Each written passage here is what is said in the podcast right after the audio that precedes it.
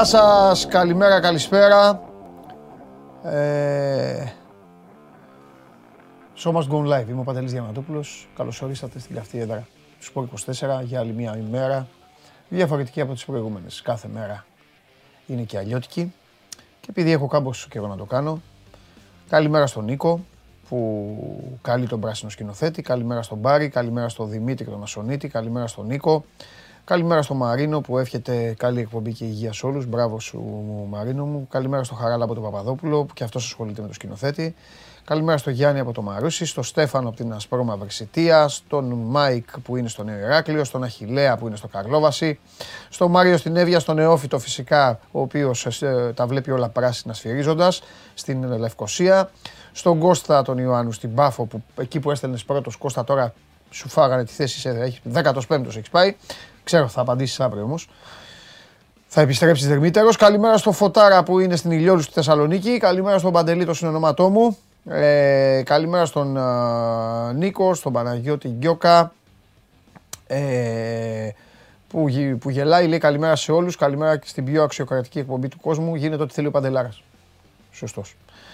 Ε, καλημέρα στον Αχηλέα, καλημέρα στον Χρήστο, καλημέρα στον Γιάννη, καλημέρα στον Χρήστο τον άλλον, καλημέρα στον Πάνο, τον Γεωργάκα στη Χαλκιδική, στον Κωνσταντίνο στη Μυτιλίνη, στον Πάνο στην Πάτρα, στον Παναγιώτη στη Θήβα, στα Λιόλου στα Χανιά, στον Γιώργο που είναι στη Νέα Υόρκη, ο Κώστας είναι στα Χανιά, στον άλλο Γιώργο που λέει απλά καλημέρα, στον Άρη που είναι στην Καρδίτσα, στην Αγγλία είναι ο Σπύρος, άρε Σπύρο, να ήμουν στη θέση σου, καλημέρα στο Βαλάντι που λέει καλημέρα στην πιο δημοκρατική εκπομπή, καλημέρα στο Θοδωρή στο Γαλάτσι.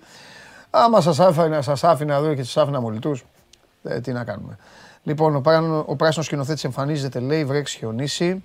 Οι υπόλοιποι που είναι καημένοι, λέει ένας ε, φανατικός του σκηνοθέτη. Καλημέρα στο Γιάννη, στο Στέφο, στον Κώστα, στον Άλεξ, ε, στον ε, άλλο φίλο που είναι στη Χαλκίδα, στο Γιώργο που είναι στο Πολύκαστρο του Κιλκής, ε, ο Αντώνης μας βλέπει από τη Βαρκελόνη. Ρωτάει ο Πάνος αν θα βγει ο Τρίγκας. Πρώτος πρώτος θα βγει ο Τρίγκας. Ε, καλημέρα στο Χρήστο που είναι στο Βόλο. Είχα πάρα πολύ καιρό να πιάσω τις καλημέρες σας γι' αυτό. Ε, ε πού αλλού, στην Πύλο είναι ο Τάσος, στον πλακώσαν ο Γιώργος και ο Νεκτάριος από την Καλαμάτα Απανωτά, στην Ιγρήτα Σερών είναι ο Βάιος, ο Νίκος και αυτός στη Θεσσαλονίκη, στην Κάρπαθο είναι ο Μανώλης, στο Βόλο είναι ο Σταύρος, που τρελαίνομαι όταν με στέλνω από την Ελλάδα. Ε, καλημέρα στον άλλο Κωνσταντίνο που είναι στην Πάτρα. Ε, λοιπόν,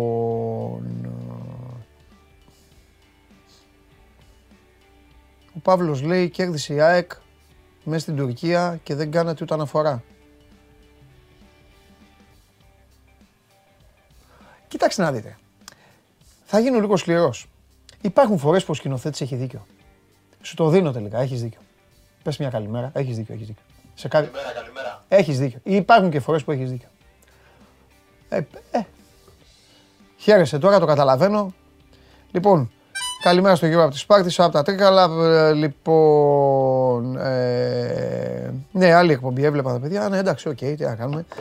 Λοιπόν, εντάξει, έρχεται ένας τέτοιος και σου, να σου κόψει και τον, τον ειρμό ε, για τους υπόλοιπους.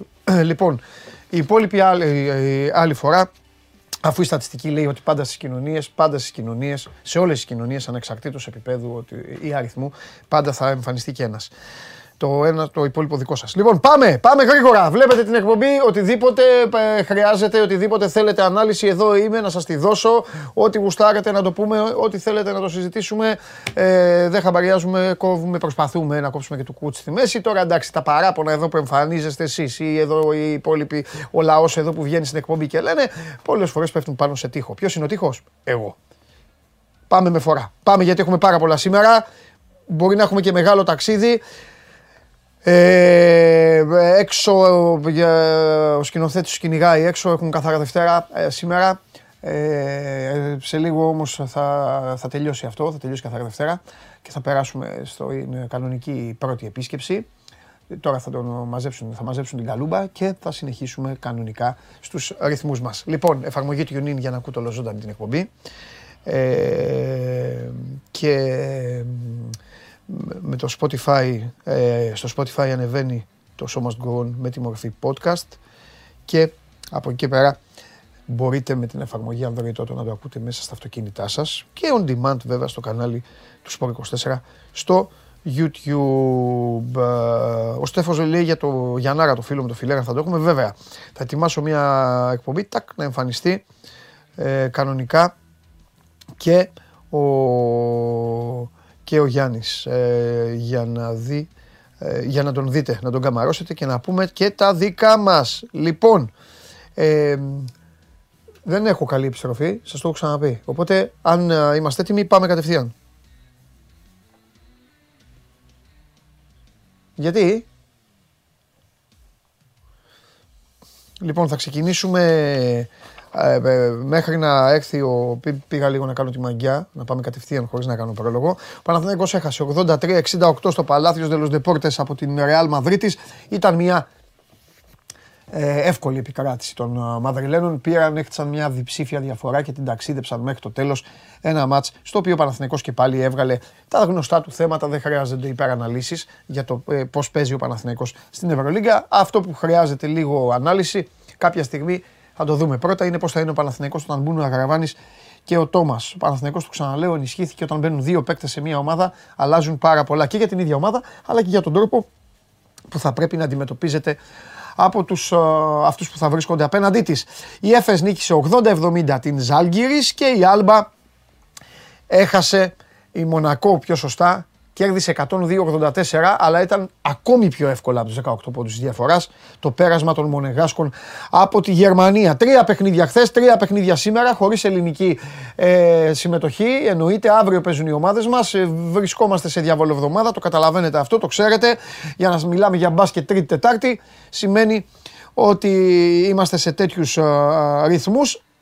Ευρωλίγκα και την άλλη εβδομάδα με μία αγωνιστική και μετά πάπαλα για 15 ημέρες γιατί το παράλληλο Σαββατοκύριακο, ποιο Σαββατοκύριακο, πέμπτο, πέμπτο Παρασκευό Σαββατοκύριακο, όλη η Ευρώπη αφοσιώνεται στα κύπελα. Όπως και εμείς, πρώτη φορά Final Eight στα δύο αράκια στο Ηράκλειο της ε, Κρήτης. Ε, πάμε.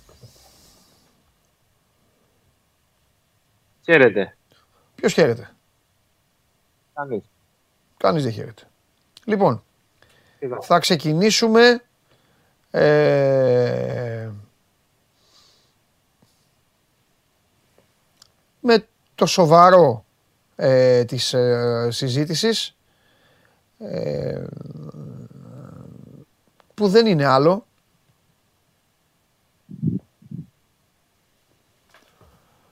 από την ομάδα στη Super League 2.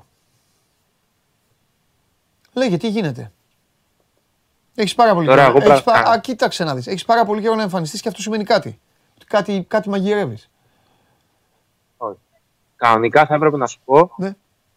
ότι η ομάδα αυτή τη στιγμή κάνει την τελευταία της προπόνηση πριν να αναχωρήσει για τη συνέχεια και αύριο θα έπαιζε θεωρητικά με την Καλαμάτα. Α, ναι, έχει Καλαμάτα Παρασκευή.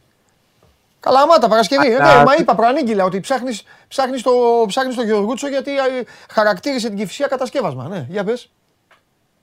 Αλλά δεν μπορώ να σου Γιατί, τι έγινε. Τι έγινε; Αυτή τη στιγμή πραγματοποιείται στα γραφεία της Λίγκας ε, έκανε το Διοικητικό Συμβούλιο ναι. των ε, ιδιοκτητών για να αποφασίσουν αν θα συνεχίσει το πρωτάθλημα ή όχι μετά τις ανακοινώσεις του Υπουργού Αθλητισμού για τα χρήματα που θα λάβουν εν τέλει από τα, ah. το ποσοστό εν τέλει από το στήχημα, από το προλόγιο στήχηματος ομάδας Super καθότι το τελικό ποσό περί τις 70.000 ευρώ ανά ομάδα είναι πάρα πολύ χαμηλότερα από το συζητηθεί και συμφωνηθεί με τον ίδιο τους προηγούμενους μήνες. Γι' αυτό ε, σήμερα, επόμενα, τα επόμενα λεπτά, την επόμενη ώρα, περιμένουμε μια απόφαση σχετικά με το πώς θα πράξει η Λίγκα. Είναι πάρα πολύ ώρα τότε ενδεχομένω να υπάρξει προσωρινή διακοπή του πρωταθλήματος ε, και να περιμένουμε μέχρι νοτέρα πότε θα ξαναπούν οι ομάδες στο γήπεδο. Αλλά αυτή τη στιγμή να είναι θεωρητικά, θα θέλουμε το μεσημέρι πιο αργά τι θα γίνει με τη Super League 2. Μάλιστα. Καλά. Δεν παραξενεύεται και κανένας. Τέλος πάντων. Τέλος πάντων. Για πες μου, λοιπόν, για πες μου τι είδες χθες. Ε, πρέπει να απαντήσω με επαγγελματισμό και δεν θα πω δεν βλεπόταν αυτό που είδαμε χθες. Το είπες ήδη, εντάξει. Ε, θα, θα απαντήσω ότι η εικόνα του Παναθηναϊκού, αν όχι σε όλα τα 40 λεπτά τουλάχιστον για 25 λεπτά, δεν ήταν εικόνα ομάδα της Λίγκα. Δεν ήταν καν εικόνα ομάδας. Ε, ο τρόπος με τον οποίο πληρώνονταν οι κατοχέ, ο τρόπος με τον οποίο έπαιζε άμυνα Παναθηναϊκός, ο τρόπος με τον οποίο συνεργάζονταν ή δεν συνεργάζονταν οι παίκτες του Ντέγιαν Ράντονιτς, είναι χαρακτηριστικό ότι κάποια στιγμή στο 14 και κάτι, 15, παίρνει time out τον Ντέγιαν Ράντονιτς μετά από καλάθι του Σέρχιο Γιούλ και για 4 λεπτά βλέπουμε μόνο λάθη από τους παίκτες του. Και δύο άστοχα περιφερειακά σουτ. Ένα ελεύθερο του Καλαϊτζάκη, Παναγιώτη Καλαϊτζάκη από τη γωνία και ένα σουτ πάνω σε άμυνα από τον uh, Πάρις Λι. Τα υπόλοιπα ήταν λάθη τα οποία έδωσαν και ευθυνδιασμούς, αλλά πολύ περισσότερο ε, χάλασαν τον ήδη κακό ρυθμό που είχε ο Παναθηναϊκός. Δεν μπορούσε ο Παναθηναϊκός να διεκδικήσει κάτι σε ένα τέτοιο παιχνίδι. Δεν έχει το δικαίωμα να λέει ότι σε ένα τέτοιο παιχνίδι. Ε, εμφανίσει αντιχριστή δεν έχει δικαίωμα να λέει ότι μπορεί να διεκδικήσει κάτι στο υπόλοιπο της Ευρωλίγκας. Και δεν μιλάω για αλλά μιλάω ακόμα και για νίκη. Ήταν, ήταν πραγματικά Ήτανε, δεν ξέρω αν μπορώ να προσθέσω. Γιατί μας έχει δώσει Παναγιώτης πολλές αφορμές ναι. για να χαρακτηρίζει μια αυστηρότητα. Εντάξει. Ε, ναι, ναι, αυτό κοίταξε να δεις. Θα πω εγώ κάτι, ότι δεν, ε, δεν υπάρχει λόγος να είμαστε ιδιαίτερως αυστηροί για αυτό το συγκεκριμένο παιχνίδι, όταν ο Παναθηναϊκός έχει κάνει χειρότερα πράγματα στη διοργάνωση. Αυτό. Ναι, θα... γι' αυτό σου λέω ότι δεν, δεν, ναι. δεν μπορείς να είσαι σαφή. Δηλαδή, Μπράβο. ο Παναθηναϊκός είναι κακός. Χθες ήταν χειρότερος, σε δύο βράδια μπορεί να ακόμα πιο κακός. Εντάξει. Να πούμε ότι ο Παναθηναϊκός παίζει με την Πασκόνια την, ε, αύριο στις 9.30 ε, και τώρα θέλω να, θέλω να, να καταπιαστούμε και θα σε αφήσω μετά να ασχοληθείς με την προπόνηση της ε, Κηφισιάς. Πες τα παιδιά ότι τζάμπα προπονούνται από ό,τι φαίνεται λοιπόν, αλλά τέλος πάντων τι να κάνουν. Ε, θέλω, θέλω λίγο να μου πει, εγώ το είπα και χθες, το είπα και πριν συνδεθούμε, το μπάσκετ δεν είναι ποδόσφαιρο. Όταν μπαίνει ένας παίκτης, γίνονται πράγματα και θαύματα. Όταν μπαίνουν δύο παίκτες, το μισό playbook αλλάζει. Και αλλάζει και το βιβλίο και των αντιπάλων ακόμα. Ο Παναθηναϊκός έκανε δύο κινήσεις. Θέλω τώρα τη δική σου γνώμη. Να μου πεις κατά πόσο θεωρείς ότι ήταν υπεραναγκαίες και οι δύο; Ως Αλέξανδρος αυτό. Και από εκεί και πέρα, ως άνθρωπος που ασχολείται με το ρεπορτάζ, να μας αποκαλύψεις αν στον Παναθηναϊκό έχει ανέβει λίγο ρε παιδί μου η ψυχολογία, το ηθικό και η πίστη γιατί μπήκαμε σε μήνα που έχει τίτλο μέσα ο μήνας αυτός. Έχει τίτλο και έχει και ένα διαφαινόμενο ε, τι έπαθε ρε παιδιά ο Τρίγκας, Ωχ, χαμός του φυσικά επεισόδια. Ρε, αφήστε ήσυχο τον Τρίγκα. Λοιπόν, σε ένα, ε, και ε, έχει τίτλο μέσα ρε παιδί μου και έχει και ένα διαφαινόμενο ημιτελικό απέναντι με το, το, στον Ολυμπιακό. Που και πάλι, α, πάλι από την αρχή, πάλι διαλόγια και πάλι το σερί και από εδώ και από εκεί.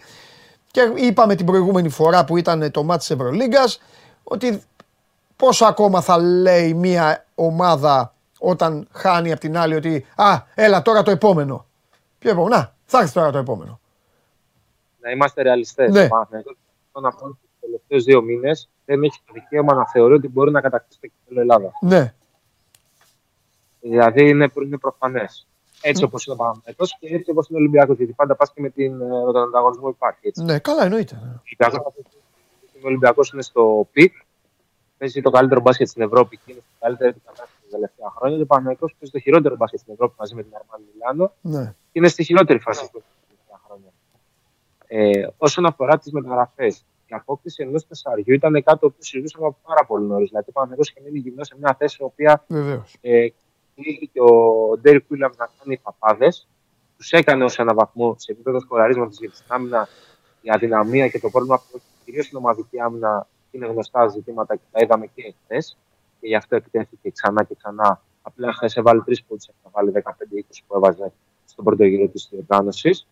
Από εκεί και πέρα ε, πρέπει να δούμε γιατί ένας καλός ποδοσφαιριστής μπαίνει σε μια ομάδα που μπορεί να τη αλλάξει αρκετά πράγματα.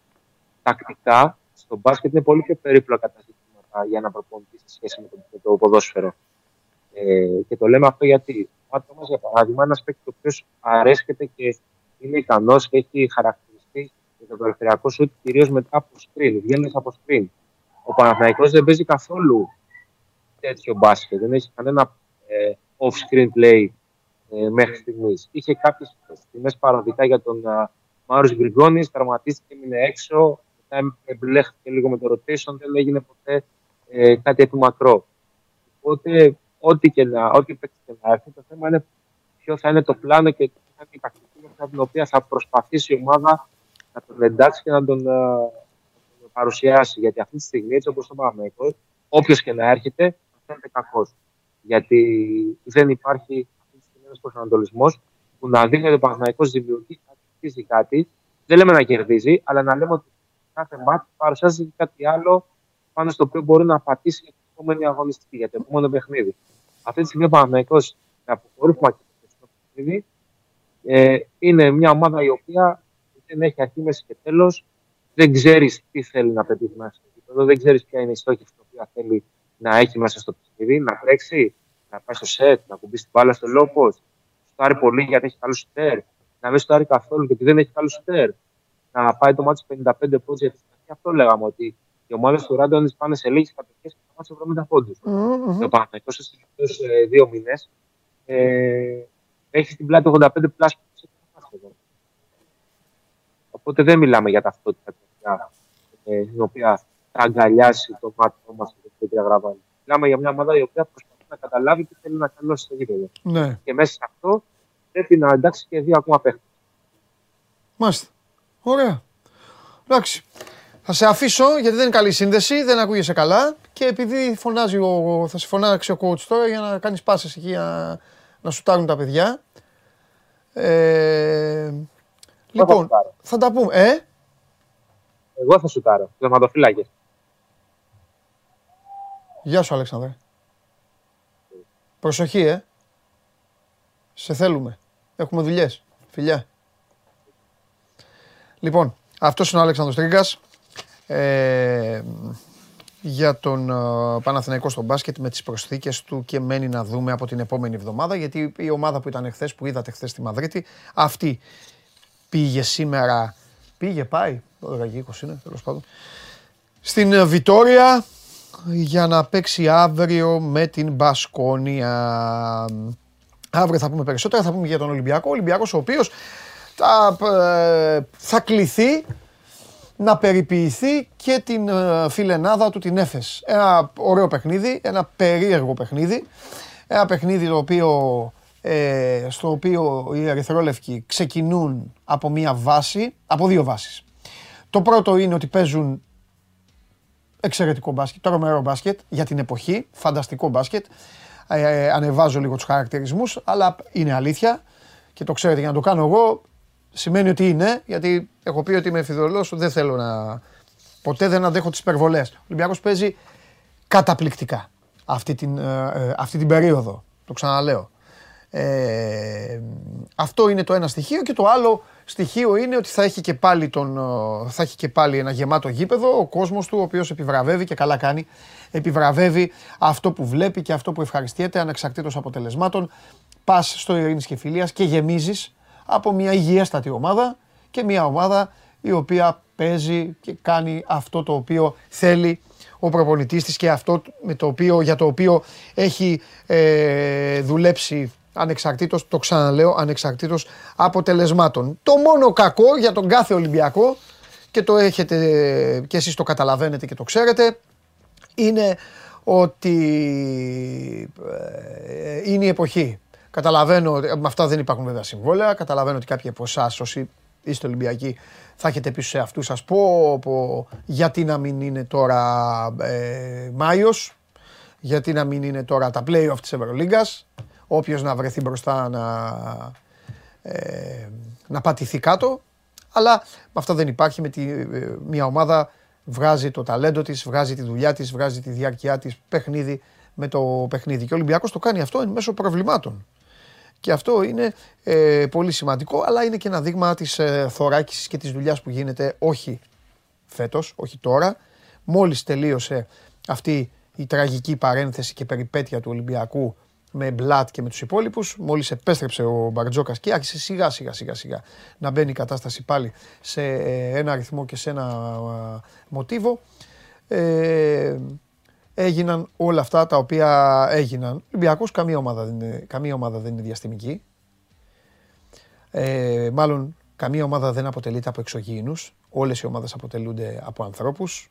Και φυσικά ο Ολυμπιακός θα χάσει κάποια στιγμή.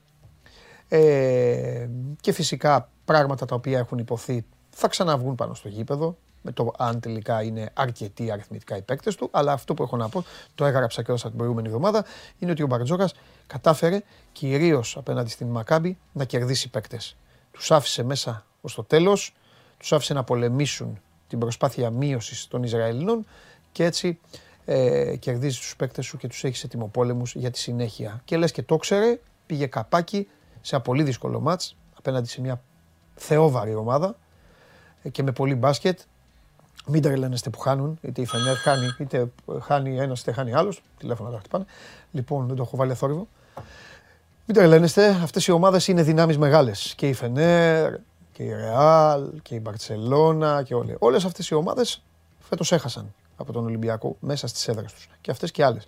Ε, σημασία έχει λοιπόν πώς δουλεύεις και πόσο μεθοδικός είσαι και πώς ξεπερνάς και την κοιλιά σου. Είτε η κοιλιά σου είναι μια μικρή κυλίτσα, είτε είναι η κοιλιά του Πόλντο. Πάμε.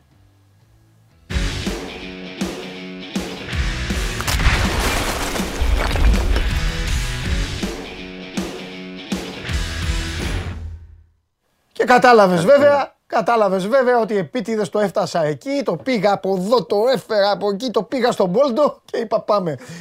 Λοιπόν, Πάλι θα σου ανεβάσω την ψυχολογία και εσένα και τους σκηνοθέτη. Βάλτε τον Μπόλτο να δυνατήσει να τελειώνουμε. Για να ξαναβρεις το χαμόγελό σου. Δεν το χάρουμε το χαμόγελο. Ούτε την αισιοδοξία μας. Για λέγε, πώς είναι τα πράγματα; Εντάξει, είναι ένα δύσκολο φεγγάρι και εδώ και τρεις μέρες, όπως καταλαβαίνεις, όλο το βάρος έχει πέσει λίγο στη... Ναι. σε μια συνολική ανασυγκρότηση, όχι μόνο ψυχολογικά και προσπαθεί και ο Γιωβάνοβιτς να δει, όπως είχε κάνει πέρυσι τέτοιο καιρό περίπου, πώς θα το αλλάξει όλο αυτό. Ναι. Να βρει πάλι κάποιες σταθερές οι οποίες έχουν χαθεί γιατί τώρα μην το κουράζουμε πάλι, χαθήκανε παίκτες Ναι. που ήταν σε μια αναφορά όπως ο Αϊτόρ και τα λοιπά. Ναι. Εγώ δεν- εξακολουθώ να είμαι ε, να έχω εμπιστοσύνη σε αυτό που έγινε πέρσι. Γενάρη μήνα ο Παναθηναϊκός είχε κάνει τρεις ήττες. Θα μου πεις φρέσκα κουλούρια και άλλο πέρσι άλλο φέτος. Γενάρη μήνα έκανε τρεις ερείτες και είχε δει το λαό να ξεμακραίνει από τον τότε στόχο του. Ο οποίος τότε στόχος του ήταν να μπει στα ευρωπαϊκά εισιτήρια μαζί με το Κύπρο που υπήρχε ακόμα στην εξίσωση. Υπήρχε αντίστοιχη γκρίνια Χαμηλότερη βεβαίως, χαμηλότερο Βεληνικούς, διότι ο Παναθυνακό δεν πήγαινε για το πρωτάθλημα, αλλά ε, ο βασικός στόχος ήταν να επιστρέψει στην Ευρώπη. Τώρα είμαι πολύ μεγαλύτερη Ναι. και ισορροπημένη πίεση. Μμμ. Είναι άλλα πράγματα στη μια ζυγαριά και άλλα στην άλλη. Και εν τέλει βρήκε μια μ, μεθοδολογία, βρήκε ένα στυλ παιχνιδιού, μια κίνηση με την ε, απόκτηση του Γκατσίνοβιτς που άλλαξε όλο το και τον τρόπο παιχνιδιού που έπαιζε ο Παναθηναϊκός. Αυτό προσπαθεί να κάνει και τώρα με τα υλικά που πλέον έχει στη διάθεσή του με Μαντσίνη και Κλεν Χέισλερ κυρίως Ναι. να δει πώς μπορεί να το μ, ανακατέψει όλο αυτό και να...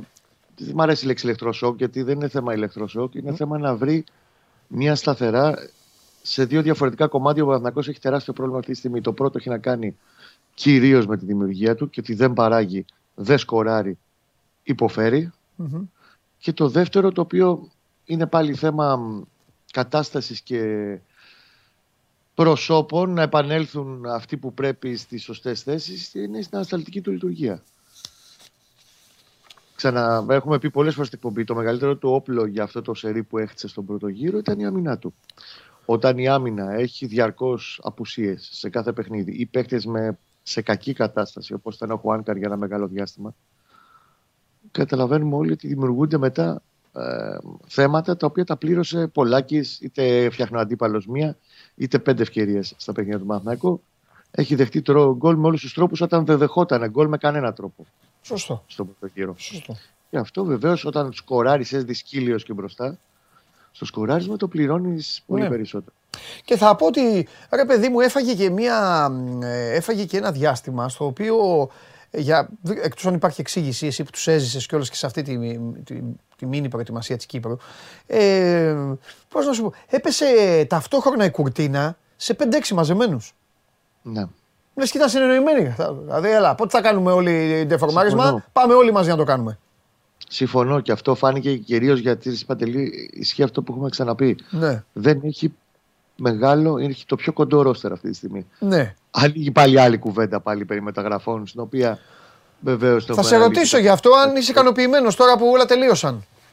Και γιατί μιλάγαμε για μεταγραφές από την Κύπρο που ήσουν, από τον Νοέμβρη. Οπότε τώρα πέρασαν δύο μήνες. Τι δύο, πάνω από δύο μήνες. Είσαι εντάξει τώρα; Όχι. Όχι, ε. Ωραία συζήτηση. Πες μου τι είναι αυτό που σε χάλασε περισσότερο. Τι, τι δηλαδή δεν, α- δεν αποκτήθηκε αυτό που κοιμόσουν και έλεγες αυτό πρέπει οπωσδήποτε και δεν έγινε. Ξεκάθαρα το θέμα του, του αριστερού εξτρέμ. Αριστερό εξτρέμ. Ο Παναθηναϊκός ξέρει από το. Δεν βράδυ ήθελες, της δηλαδή ήθελες 23ης κάτι καλύτερο από το Μαντσίνη, ας πούμε. Ξεκάθαρα. Ο Μαντσίνη, κοίταξε να δεις, Ο Μαντσίνη είναι ένας ποδοσφαιριστής. Ε, ο Μαντσίνη είναι μια χαρά παίκτης. Ο καλύτερος παίκτης που μπορούσε Ναι, να ρε πάρει παιδί μου, αυτό το εντάξει. ελληνικό πρωτάθλημα είναι. Τι είναι ο καλύτερος; Παίκτη που μπορούσε να πάρει Α. από το ελληνικό πρωτάθλημα. Εντάξει, εντάξει, δεν το άκουσα. Αυτή- σε αυτή τη μεταγραφική περίοδο. Ναι. Νομίζω ότι δεν είναι εύκολο. Έχει πολύ καλούς παίκτε η ελληνική αγορά. Δεν μπορεί να τους πάρει ο Παναθηναϊκός αυτή τη στιγμή κάποιους ποδοσφαιριστές είτε παίζουν τον ΠΑΟΚ, τον Ολυμπιακό ή την, ε, την ΑΕΚ. Ναι, Καθαρό αριστερό εξτρέμ μιλάω. Γιατί το Μαντσίνι δεν είναι καθαρό εξτρέμ. ναι, οκ. αριστερό. Είναι ένας ποδοσφαιριστής ο οποίος μπορεί να υπηρετήσει πολύ καλά όλες τις θέσεις στο μισοεπιθετικό κομμάτι. Ναι. Και δεξιά και αριστερά και πίσω το φορ και δίπλα στο φορ και υποστηρικτικά. ναι. Δεδομένα θα του δώσει πολύ μεγάλη ε, δύναμη σε, σε κομμάτια του παιχνιδιού που δεν είναι. ε, που είχε ζήτημα ο Παναθηναϊκός. Και αν Μάλιστα. θες την άποψή μου, επίσης ο Μαντσίνη είναι ένας ποδοσφαιριστής στον οποίο μπορεί να πατήσει πάνω σε μια αλλαγή ρότας στο πώς παίζει ο Παναθηναϊκός ο Γιωβάνοβιτς, αρκεί να μπουν τα πράγματα στη σωστή θέση και να βρει τους αυτοματισμούς και τις ισορροπίες και τη χημεία που Για, θέλει. για με το εξήγησέ Μαντσίνη. το μου λίγο. Τώρα πάμε από τη μία κουβέντα στην άλλη, αλλά ε, ε, Δεν πώς πειράζει, το, δεν πειράζει. δηλαδή, ναι, πώς το θεωρείς αυτό, να κάνει τι τι δηλαδή το Για Μαντσίνη. παράδειγμα, πέρσι Ναι. έπαιζε ένα 4-3-3 προ Γκατσίνοβιτ, Ναι, όπου ήταν αργός και προβλέψιμος ο Παναθηναϊκός σε αρκετά πράγματα, όπως σε ένα πολύ μεγάλο βαθμό είναι και τώρα. ναι, Με αυτό το ερμαφρόντιτο 4-3-3, 4-2-3-1, με τον Μπερνάρ κάτι μεταξύ 8, κάτι μεταξύ 10. Μμμ. Με το Μαντσίνη ανάμεσα στις γραμμές του αντιπάλου, ας τα συστήματα στην άκρη. Ανάμεσα στις γραμμές του αντιπάλου. Ανάλογα με το τι θέλει να κάνει στο κάθε παιχνίδι. Είτε έχει διαγνωστεί ότι έχει ζήτημα η ηχή ομάδα από την αριστερή της πλευρά να δώσει πειραριθμίσει από εκεί. Ε, είτε από τα δεξιά, είτε να φορτώσει περισσότερο τον, ε, τον άξονα του. Ό,τι έκανε πέρυσι για παράδειγμα με τον Κατσίνοβιτς, άλλος παίκτης τον Κατσίνοβιτς. Λέω ότι όμως, όπως βρήκε πέρσι ένα μοντέλο παιχνιδιού με τον Κατσίνοβιτς ανάμεσα στις γραμμές του αντιπάλου και του άλλαξε όλη την εικόνα κατά 70-80% μεσοεπιθετικά. ναι, αλλά ο Γκατσίνοβιτς Στο μπορούσε καλό να είναι του τρίτο χαφ. Σε 4-3-3. Πάντα έπαιζε πιο ψηλά όμως μέσα στο γήπεδο. Ναι, Ποτέ αλλά δεν τον μπορούσε να έβλεπε. το υποστηρίξει όμως. Ο Μαντσίνη μπορεί να το κάνει αυτό. Ο Μαντσίνη μπορεί να υποστηρίξει μόνο θέση κοντά στο 10. Όχι αυτό. οκτάρι. Και κοντά στη μεγάλη Ο περιοχή, θα Γκατσίνοβιτς- σου πω εγώ, ρε παιδί ο μου. Γκα- ο Βάλτε τον Γκατσίνοβιτς- κοντά στην περιοχή να είναι περιμετρικά όπου, όπου, όπου είναι. Ο Γκατσίνοβιτ του Παναθηναϊκού ουσιαστικά δεν τον έλεγες ποτέ 8. Ναι. Υπήρχαν πάντα ενάποδε κινήσεις που έκανε με τον Παλάτσιο και ο Παλάτσιο έμπαινε προς τα μέσα και αυτό στραβιόταν δεξιά. Σωστά. Κάτι που είχε καθιερώσει ξεκάθαρα από το Μάρτι και μετά Ναι. και του βγήκε σε πολλά παιχνίδια. Ναι. Άλλος στυλ ποδοσφαιριστής, αλλά ξαναλέω για να μην τον μπερδεύουμε και μπερδεύουμε και τον κόσμο. Ναι. Όπως άλλαξε το μοντέλο του και το προσάρμοσε πάνω στη μεταγραφή που του ήρθε και του έδωσε διάφορα πράγματα τα οποία δεν τα είχε μέχρι τον περασμένο χειμώνα ο Παναθηναϊκός ναι. έτσι και τώρα μπορεί να πατήσει πάνω στον ε, Μαντσίνη και να αναπροσαρμόσει αντίστοιχα ναι. το παιχνίδι του μεσοεπιθετικά όπου υποφέρει. Ναι, απλά ξέρεις που λίγο που. ε, ο- ο- καταλαβαίνω πώς το θέτεις. Απλά θεωρώ, το, μο- το, θεωρώ τον Κατσίνοβιτς πολύ καλύτερο ποδοσφαιριστή και πιο ποιοτικό ποδοσφαιριστή.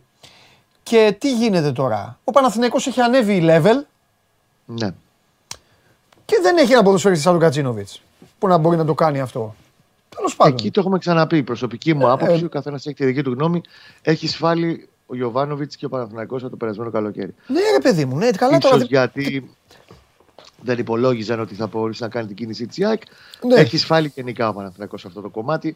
Εγώ σέβομαι τις εσωτερικές ισορροπίες, τις οικονομικές ισορροπίες που βάζει πάντα στο τραπέζι ο Ιωβάνοβιτ. Γιατί ο Ιωβάνοβιτ δεν σκέφτεται. Καλά εκ του αποτελέσματος και αν ε, δεν έχω λόγο να μην σε πιστεύω, Από αυτά που έλεγες μετά όμως, τους επόμενους μήνες, μια χαρά λεφτά έχει ο Παναθηναϊκός να τον κρατήσει τον Κατσίνοβιτς. Και καμία ισορροπία. Μετά δεν Μα κοιτάξει ισορροπία ο δοθήκανε Παναθηναϊκός. χρήματα. Μα δοθήκανε χρήματα ε, σε παίχτε και σε μεταγραφές. Ναι. Πρόσεχε, έχει να κάνει με ισορροπίες συμβολέων. Τα συμβόλαια μέσα στα αποδητήρια δεν ήθελε ο Γιωβάνοβιτς να χαλάσουν οι ισορροπίες. Ε, τη μία δεν θέλει το ένα ο Γιωβάνοβιτς, την άλλη δεν θέλει το άλλο ο Γιωβάνοβιτς, δεν θέλει το Έξω, παράλληλο. Παντελή, έχω γράψει ένα κείμενο το οποίο θα ανέβει αργότερα. Ναι. Γενικά, μια περιγραφή συνολικά το πώς λειτουργεί όλο το μεταγραφικό, ποιες είναι οι δυσλειτουργίες του Παναναϊκού, Ναι, πώς κινείται ο Γιωβάνοβιτς. ναι. Αυτό που εγώ το σέβομαι, δεν θα συμφωνώ πάντα μαζί του, αλλά πάντα θα το σέβομαι, είναι ότι ο Γιωβάνοβιτς δεν σκέφτεται ποτέ με το τι λέει, ότι πώς σκέφτεται ο κάθε γουλής, ο κάθε Ναι. παδός, ο Διαμαντόπουλος. Καλά, εννοείται. Εντάξει, καλά, αυτό καλά κάνει. Και γι' αυτό κρίνεται και αντίστοιχα και αναλαμβάνει τις ευθύνες των, ε, των αποφάσεων του. Γιατί δεν είμαι ικανοποιημένος για το θέμα του αριστερού εξτρέμ. Δεν πήρε το καθαρό αίμο αριστερό εξτρέμ Παναθναϊκό. Για μένα κακός. Θα προσπαθήσει να το καλύψει εσωτερικά αυτό το θέμα είτε με τον Κλεϊχέσλε, είτε με τον Μαντσίνη, είτε με άλλα κομμάτια του, του παιχνιδιού. Ο Παναθηναϊκός προσπάθησε με οδηγία τέλος πάντων, κεντρική οδηγία, να πάρει έναν αριστερό εξτρέμ, να βρει όσο δυνατόν πιο κοντά κάτι. σε- Κεντρική οδηγία, οδηγία του προπονητή, αφού μόνο αυτό είναι. προπονητή. Του Αυτό, προπονητή. ναι. Με οδηγία του προπονητή, Τώρα. λοιπόν, ναι. Με οδηγία του προπονητή να βρεθεί κάτι ε, κοντά σε αυτά που έπαιζε ο Αϊτόρ. Πες μας κάτι ξανά. Ο, ο, ο Γιωβάνοβιτς δίνει την εντολή. Ναι. Πέρα από τον ίδιο που τη δίνει και στον εαυτό του. Ποιος Ναι. άλλος εκτελεί αυτή την εντολή, Οι, αφού ο Παναθηναϊκός δεν έχει τεχνικό διευθυντή γι' αυτό, αλλά μην την οι ξανασύστη. οδηγίες πηγαίνουν προς το σκάουτινγκ ότι είμαι ο- θέλω ένα ποδοσφαιριστή με αυτά, αυτά και Ωραία. αυτά. Εντάξει, και βλέπει αυτός και έρχονται το κοντά σκάουτινγκ. Και, μετά, συγκεκριμένες. και μετά λένε στο Γιάννη Αλαφούζο τόσα. Ακριβώς. Οκ. Να λέμε αυτά για να Επίσης, καταλαβαίνει και ο κόσμος να μην συζητάμε καν. Να μην... αυτό και σου λέω, Ναι. ε, που έχω προσπαθήσει και στο κείμενο, επειδή είναι πάρα πολύ μεγάλο και θα, Ναι. θα κούραζα τώρα το ανέλεια όλο αυτό. Ναι. Ε, νομίζω περιγράφω αρκετά, σου- αρκετά καλά το πώς λειτουργεί ή και δυσλειτουργεί το θέμα των μεταγραφών στον Παναθηναϊκό εδώ και δύο-ενάμιση χρόνο. Ναι. Ε, Επίσης, είναι πάρα πολύ αγκιστρωμένο από τους μάνατζερ ο Παναθηναϊκός Σε μεγάλο βαθμό ακόμα. Αλλά αυτό είναι άλλο κομμάτι. Το κλείνω. Κοίταξε να δεις. Όταν δεν έχει, αυτά νομίζω είναι, είναι και λογικά. Δηλαδή, όταν δεν υπάρχει τεχνικός διευθυντής, ε, θα Οκ. είναι πιο κοντά οι μανατζάροι. Το καταλαβαίνεις αυτό. Συμφωνώ. Αυτό που του λείπει η Παντελή τώρα πηδάμε. Μ' αρέσει όμως αυτό που να Ε, ναι, πηδάμε τώρα μέσα κάνουμε στα μια ώρα κουβέντα. κουβέντα. Τι να λέμε, για τη Λαμία να Λοιπόν. πούμε. Συγγνώμη, στη Λαμία θα Όχι, τα πούμε όχι. αύριο. Εντάξει, θα- Αύριο, αύριο. Ε, ναι, τι. Όταν λοιπόν έχει επιλέξει ο Παναθηναϊκός αυτό το μοντέλο Ναι. του τεχ... χωρίς τεχνικό διευθυντή με κεντρικό προπο... Προπονητής. Έτσι, από πάνω. Κουμάντο προπονητής. Εγώ το είπα και τις προάλλες και πήγε- με πήρε τα μούτρα, αλλά δεν μ' άφησες να σου το εξηγήσω όπω Ναι. θα έπρεπε. Γιατί, τι, για πες, δεν θυμάμαι. Δεν έχει προσφέρει από τη στιγμή που ο ίδιος ο Λαφούση είχε αποφασίσει τέλος. Ναι. Ο Βάνοβιτ αυτός αποφασίζει. Ναι. Πρέπει να υποστηρίξει όλο αυτό πολύ περισσότερο στο κομμάτι του σκάουτινγκ. Ξαναλέω, Α, Δεν μου φταίει ο Μάκης Ολιβαθινό. Ο Μάκης Ολιβαθινό πήρε, παρέλαβε ένα μείον 5, μια κατάσταση από το μείον 5 και την έχει πάει στο 3. Ο οργανισμός συνολικά και το κλαμπ όμως πρέπει να το αναπροσαρμόσει Μάλιστα. όλο αυτό και να δώσει υλικοτεχνικά περισσότερα πράγματα στον προπονητή για να αποφασίζει. Και αντί για μία και δύο προτάσεις που έρχονται με βάση ένα σκληρό και δύσκολο προπονητή στις αποφάσεις του, και όταν δεν μπορεί να πάρει τελείως Παναθυνακό στο Διαμαντόπουλο για τους χυψή λόγους, να ξεκινάει κάθε φορά αυτού και από την αρχή και να χάνει πολύτιμο χρόνο, ναι. Όπως καταλαβαίνετε, όλο αυτό είναι δυσλειτουργικό. Πάρα πολύ. Αυτό που έχει στο κομμάτι των μεταγραφών και στο επίπεδο της οργάνωσης του Παναμαϊκού, το μεγαλύτερο του πρόβλημα αυτή τη στιγμή είναι την online πληροφορία. Και τι εννοώ, και γιατί λέω ότι εξαρτάται τόσο πολύ από τους μάνατζερ. Θα πάει ο Διαμαντόπουλος, ο Γουλής και άλλοι 10 μάνατζερ και θα προτείνουν 3, 4, 5, 8 παίχτε. Θα περάσουν την πρώτη σταχυολόγηση από αυτούς τους 50, θα πάνε στην άκρη 5 Ναι. για να τους ξαναδούμε. Αυτό που δεν έχει, ξαναλέω, από τη στιγμή που επέλεξε να μην έχει τεχνικό διευθυντή. Είναι Αυτό που δεν ανθρώποι έχει είναι το μπουρουμπουρου. στην αγορά Ναι. να ξέρουν και να, πώς κινείται και αναπνέει η αγορά. Μισό, κάτι Δηλαδή, άλλο. Το, το Ναι. ζύμωμα, το μπουρουμπουρου, όλα αυτά το έχει. Γιατί αν το κάνει μόνος στο Γιωβάνοβιτς, Όχι, εντάξει, το μετά το, ζύμωμα θα τον βάλουμε, στο α, κομμάτι, θα τον όχι βάλουμε σε ένα αυτό. κουτσάρι και το, το, το, το μπάσκετ Όταν Παναθηναϊκού, δηλαδή. καταλήξει ότι θέλει το Διαμαντόπουλο, Ναι. ότι του κάνει ο Διαμαντόπουλος και είναι εντός των ορίων, αλλά θα πρέπει να τον παζαρέψω και λίγο το Διαμαντόπουλο για να Ναι. το φέρω εκεί που θέλει. Σε αυτό είναι πολύ καλός Παναθηναϊκός. Ποιος το Το κάνει. εκτελεί πολύ καλά. Κυρίως διοικητικά γίνεται. Οκ. Γιατί Ναι. πρόεδροι, στελέχη τέλος πάντων. Ναι, που μωρέ, είναι δεν μας εντός- νοιάζει, δεν με νοιάζουν με τα ονόματα. Εντάξει. Α, α, μην- παρα- Ρωτάω αν Σε υπάρχει αυτό είναι άνθρωπο. καλό.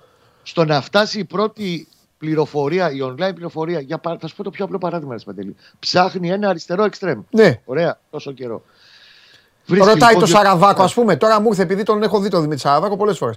Τον ρωτάνε τον Σαραβάκο, πώς τον βλέπεις αυτόν; Γιατί άμα δεν πει ο Σαραβάκος, δεν θα πει. Τέλος πάντων. Μόνο να το ρωτήσει ο Γιωβάνοβιτς από μόνος του να του πει Δημήτρη, ποια Α. είναι η άποψή του για το Διαμαντόπουλο, ξέρω εγώ. Οκ, οκ, οκ. Δεν ε, έχει από ρόλο. Όχι, αλλά μου κεντρικό. αρέσει η ιστορία του Παναθηναϊκού. Προσπαθώ, ρε παιδί μου, να καταλάβω πώς κάνεις μεταγραφές ο Παναθηναϊκός. Γιατί, γιατί είναι δυσλειτουργικός. Ναι. Ε, αυτό προσπάθησα και εγώ να εξηγήσω. το Ναι, κείμενο αυτό που εντάξει, ωραίο είναι να το διαβάσουμε, να καταλάβουμε. Ναι.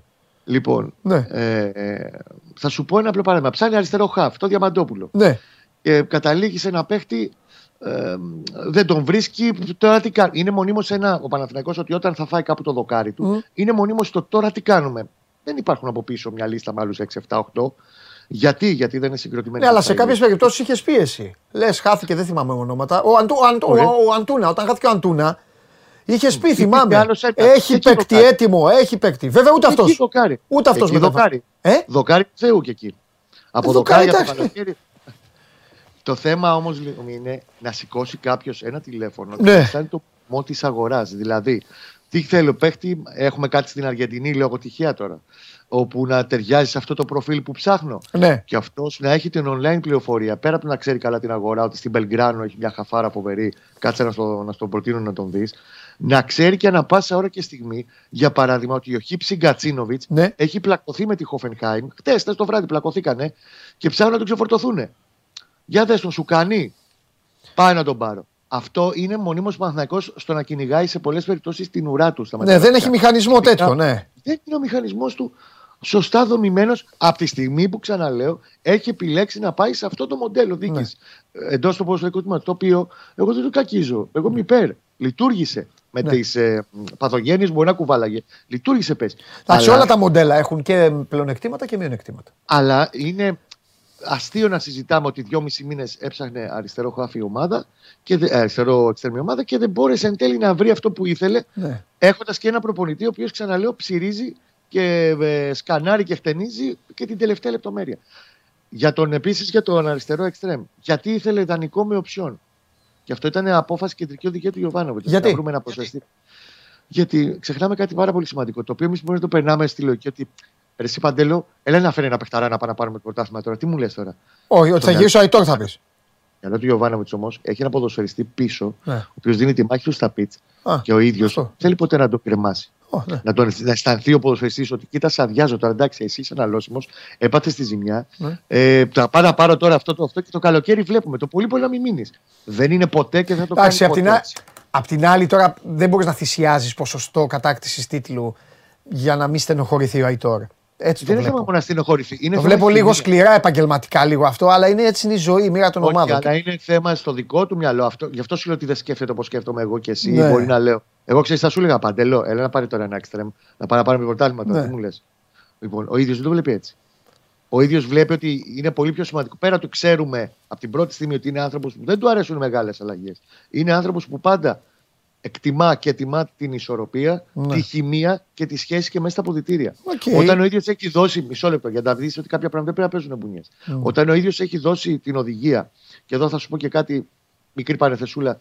Το θέμα του Αϊτόρ έχει μ, μπει σε ένα καλό ε, mood και νομίζω ότι θα έχουμε εξελίξεις σύντομα. Α, ω, οκ. Κλείνω την παρένθεση. Και κλείνω την παρένθεση. Έχουν γίνει αρκετές ζυμώσεις το τελευταίο διάστημα. Ναι. Το παιδί είναι ακόμα στη Βαρκελόνη και συνεχίζει την, ε, τη θεραπεία του εκεί, Μμμ, την αποκατάστασή του, αλλά νομίζω ότι θα έχουμε εξελίξεις σύντομα καλές. μμμ. Υπάρχει τέλος πάντων ένα mood καλό από όλες τις πλευρές.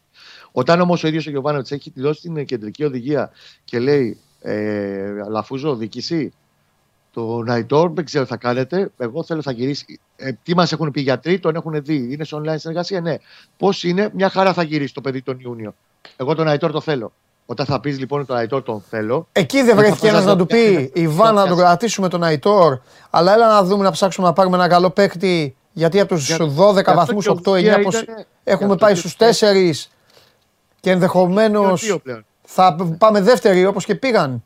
Ναι. Ε, Γι' αυτό και ξαναλέω και η οδηγία ήταν να βρεθεί δανεικός με οψιόν.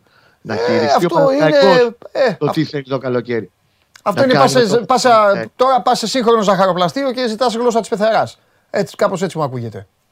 Εντάξει. Εγώ στα βάζω σε μια σειρά. Καλά κάνεις. Καλά κάνεις και κάνουμε και καλή ωραία κουβέντα κάνουμε. Σχετικές Εννοείται. Αποφάσεις και Ναι. τη ευθύνη τις Ναι. έχει προπονητής του Παναθηναϊκού που για μένα σε πολλά πράγματα Ναι. είναι μαζί του. Ό,τι και να λέμε. Δεν θα ακούσει τον καθένα γουλή, κανένα διαμαντόπουλο, Ναι. κανέναν. Θα κάνει αυτό που ο ίδιος πιστεύει Ναι. γιατί στο τέλος της ημέρας το έχει κερδίσει. Ωραία. Ακόμα και το Ο- λάθος του. Και, γι' αυτό- και, το- και τότε πώς πήγε να δώσει για τον Αντούνα 5 εκατομμύρια; Τέσσερα, πόσα έλεγες, δεν θυμάμαι κιόλας. Ο Αντούνα ήταν μια επιλογή τύπου Μαντσίνη. Όταν το Μαντσίνη λοιπόν ο Παναθηναϊκός Τι τύπο προσπάθησε Μαντζίνη. Με τόσα λεφτά; 5 εκατομμύρια, ο Μαντσίνη πήρε με 2.800. Μπορούσε Ε, να ακούω, πάρει ακούς τώρα μου διπλά λεφτά είναι, βέβαια, πλάκα κανείς. 5 εκατομμύρια βάλτε παίρνεις από παικτάρα κάτω. στην Ελλάδα. Παντελή, τα βλέπεις πολύ επιδερμικά. Μα εγώ, εγώ σε ρωτάω πράγματα που ακούω. Εκεί δεν θα στενοχωριόταν ο Αϊτόρ, στον Αντούνα. Καταρχήν ο Αντούν είναι δεξιός εξτρέμ. Ξεκινάμε από αυτό. Ε, Δεν θα έπαιζε αριστερά, πιστεύεις; Ενδεχομένως και να έπαιζε. Ε, εννοείται θα έπαιζε Όπως κοστάρα μου, παίξει τι θα ο πέταγε Μαντσίνη, έξω τον όπως Θα Παλάσιος. παίξει και ο Μαντσίνη αντίστοιχα. Αλλά αντί για τον Αντούνα αποκτήθηκε ο Μαντσίνη. Ξεχνάς κάτι άλλο σημαντικό γιατί τα βλέπουμε πολύ επιδερμικά. Ο Αντούνα είναι 23 χρονών, Ναι. είναι διεθνής μεξικανός ποδοσφαιριστής και δεν τον πληρώσει με φυστίκια. Θα πάει να τον πληρώσει 5 εκατομμύρια. Είπα εγώ να μην του τα δώσει. Μια χαρά ήταν όταν τα Για- λέγε. Για τι διαφορές των χρημάτων. Για τις Ναι. διαφορές των χρημάτων. Ο Τίμιος ο Μαντσίνη ήρθε με 2.600 συνολικά σε Άρη και, Ναι. και Μπορτό και στην 1η Γενάρη ξέρεις πολύ καλά ότι Ναι. δεν μπορούσε να τον αποκτήσει το Μαντσίνη ο Παναθηναϊκός. Όταν υπήρχε ζήμωση και κουβέντα με τον Ολυμπιακό ανάμεσα στον Άρη και το Ολυμπιακός είχε μια αλφα προτεραιότητα στις προηγούμενες εβδομάδες. Και είναι λογικό. Είχε κάνει πρώτο. Αφού στην είπατε τύχη ότι δεν τον ήθελε, το είπε και ο Χαλιάπας. Δεν ήθελε ο Μαντσίνη ούτε να το βλέπει τον Ολυμπιακό. Ποιο, Ο ποια Μαντσίνη ζήμωση. Είχε στυλώσει πόδια λοιπόν από ένα σημείο και μετά και λέω: Εγώ δεν πάω εκεί. Γιατί πήρε και λιγότερα, θα παίρνει και λιγότερα χρήματα. Ο Παναγό δεν μπορούσε να πάει να τον πάρει από 1η Γενάρη το Μαντσίνη και το ξέρουμε πολύ καλά τώρα. Μην κοροϊδεύω. Ω ελεύθερο. Έπρεπε να φτιάξει. εννοείς πρώτη όχι, Γενάρη; Α, α, τότε 1η Γενάρη. Ναι, ναι, ναι, ναι, ναι. για πες, πες. πες. Έπρεπε Μπερδε- να πυροβοληθεί μια κατάσταση. ε, Ο ποδοσφαιριστής να κλείσει την πόρτα επί της ουσίας, να πει ότι δεν θέλω να πάω παιδιά εκεί πέρα στο Ολυμπιακό, ούτε θέλω να πάω στην, ε, σε κάποιες άλλες προτάσεις που του είχαν φέρει. Ναι. Να γίνει μια κουβέντα με την πλευρά του ποδοσφαιριστή. Ναι, και πού να κολλάει έχει αυτό το που σου λέω με τον πειραματικό. Αντούνα, ο Μαντσίνη; Πώς μου το ξαναπήγε στο Μαντσίνη; Α το Μαντσίνη. Ο Μαντσίνη αποκτήθηκε. Πήρε 2,5 εκατομμύρια, έδωσε ο Παναθηναϊκός 2,5 εκατομμύρια. Εγώ σου λέω αυτό. Εγώ Εάν σου, έπ- αν εγώ μπορούσε σου είπα να την. Πάρει- Που εάν λες η ότι Κρούζα μη, σου λέει- μη στενοχωρηθεί ο Αϊτόρ. Ο Παναθηναϊκός δεν πήρε παίκτη, παίκτη παικταρά. Τώρα, είναι να μην. Πρόσεξε να δεις. Να μην Προσέχω. αδειάσει ο Αϊτόρ. Όταν εσύ έχεις δώσει το δικαίωμα να μείνει ο Αϊτόρ, δεν Ναι. πας να τον αδειάσεις με το να πάρεις έναν Αφού, δεύτερο αφού ποδοσφαιριστή. πήγε να το κάνει. Πήρε το Μαντσίνη στη θέση του, αδερφέ. Αυτό σου λέει. Αδερφούλη μου, εγώ σου λέω για αυτού. Βρε αγάπη μου, εσύ μια εβδομάδα έλεγες εδώ Αντούνα, ο Αντούνα, ο Αντούνα και μετά ο, ο, Κα- ο Κάουλι, πώς λέγονται αυτοί όλοι. Κάολι ήταν μεσοπιτετικό. Ναι, ρε παιδί μου, εντάξει τώρα, ό,τι μου έχετε λέω. Σε αυτό. α, α, α, Τι να τον αδειάσει. Τελικά πρέπει να. Τελικά ήθελε να τον, αδεια... να τον Πήρε, αδειάσει. ε, Είναι σωστό. πήρε Ήθελε δεύτερο παίκτη, δεν εξτρέμ. ήθελε. Πήρε ένα ποδοσφαιριστή που μπορεί να Και το στην παίξει τελική φορές. είναι Και πήρε τίμιο. δεύτερο εξτρέμ. Είναι τίμιο να πει. Ε, πήρε Όχι δεύτερο εσύ. εξτρέμ. Είναι τίμιο να πει. Δεν μπορούσε να βρεθεί κανένα άλλο, βρέθηκε ο Μαντσίνη τέλο. Κύριε, με αυτό πάμε. Μια χαρά είναι. Όχι, δεν συμφωνώ σε αυτό που λες. Ωραία. Αυτό είναι καφενιακό. Είναι- Το βρέθηκε ο ντα- Μαντσίνη και το πήρε.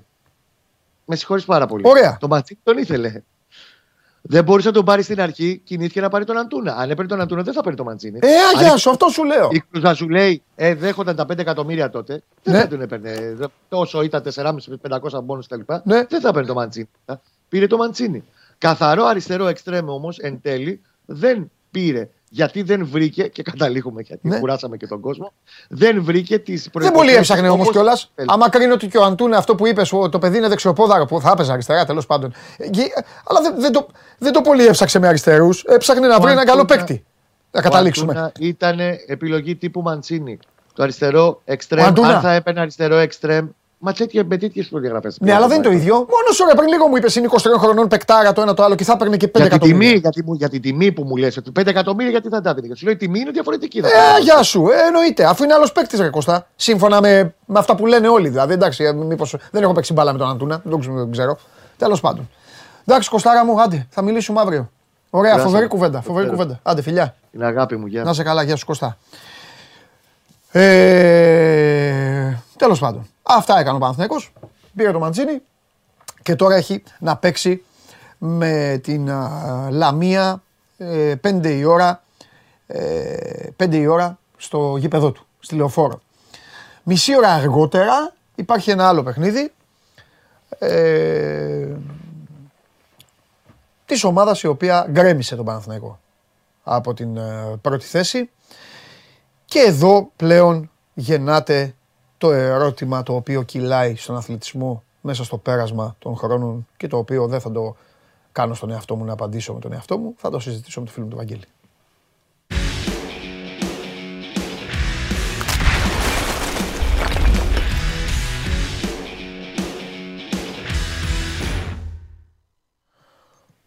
Έλα. Έλα, αγόρι μου. Χαίρετε. Έλα, Βαγγελάρα μου, τι γίνεται; Καλά, καλά. Λοιπόν, και ποιο είναι τώρα το μεγάλο ερώτημα στο πέρασμα των χρόνων στον αθλητισμό, που δεν είναι, δεν είναι, δεν είναι, καθα, δεν είναι, ερω, ε, ε, δεν είναι ερώτημα, είναι απόφευγμα. Πρώτος, μπορείς να πας. Να μείνεις είναι το δύσκολο. Αλήθεια. Μεγάλη. Συμφωνείς με αυτό, ε, σου άρεσε, ε; Πραγματικότητα είναι. Εντάξει. Έχ- Έχουμε και το παράδειγμα.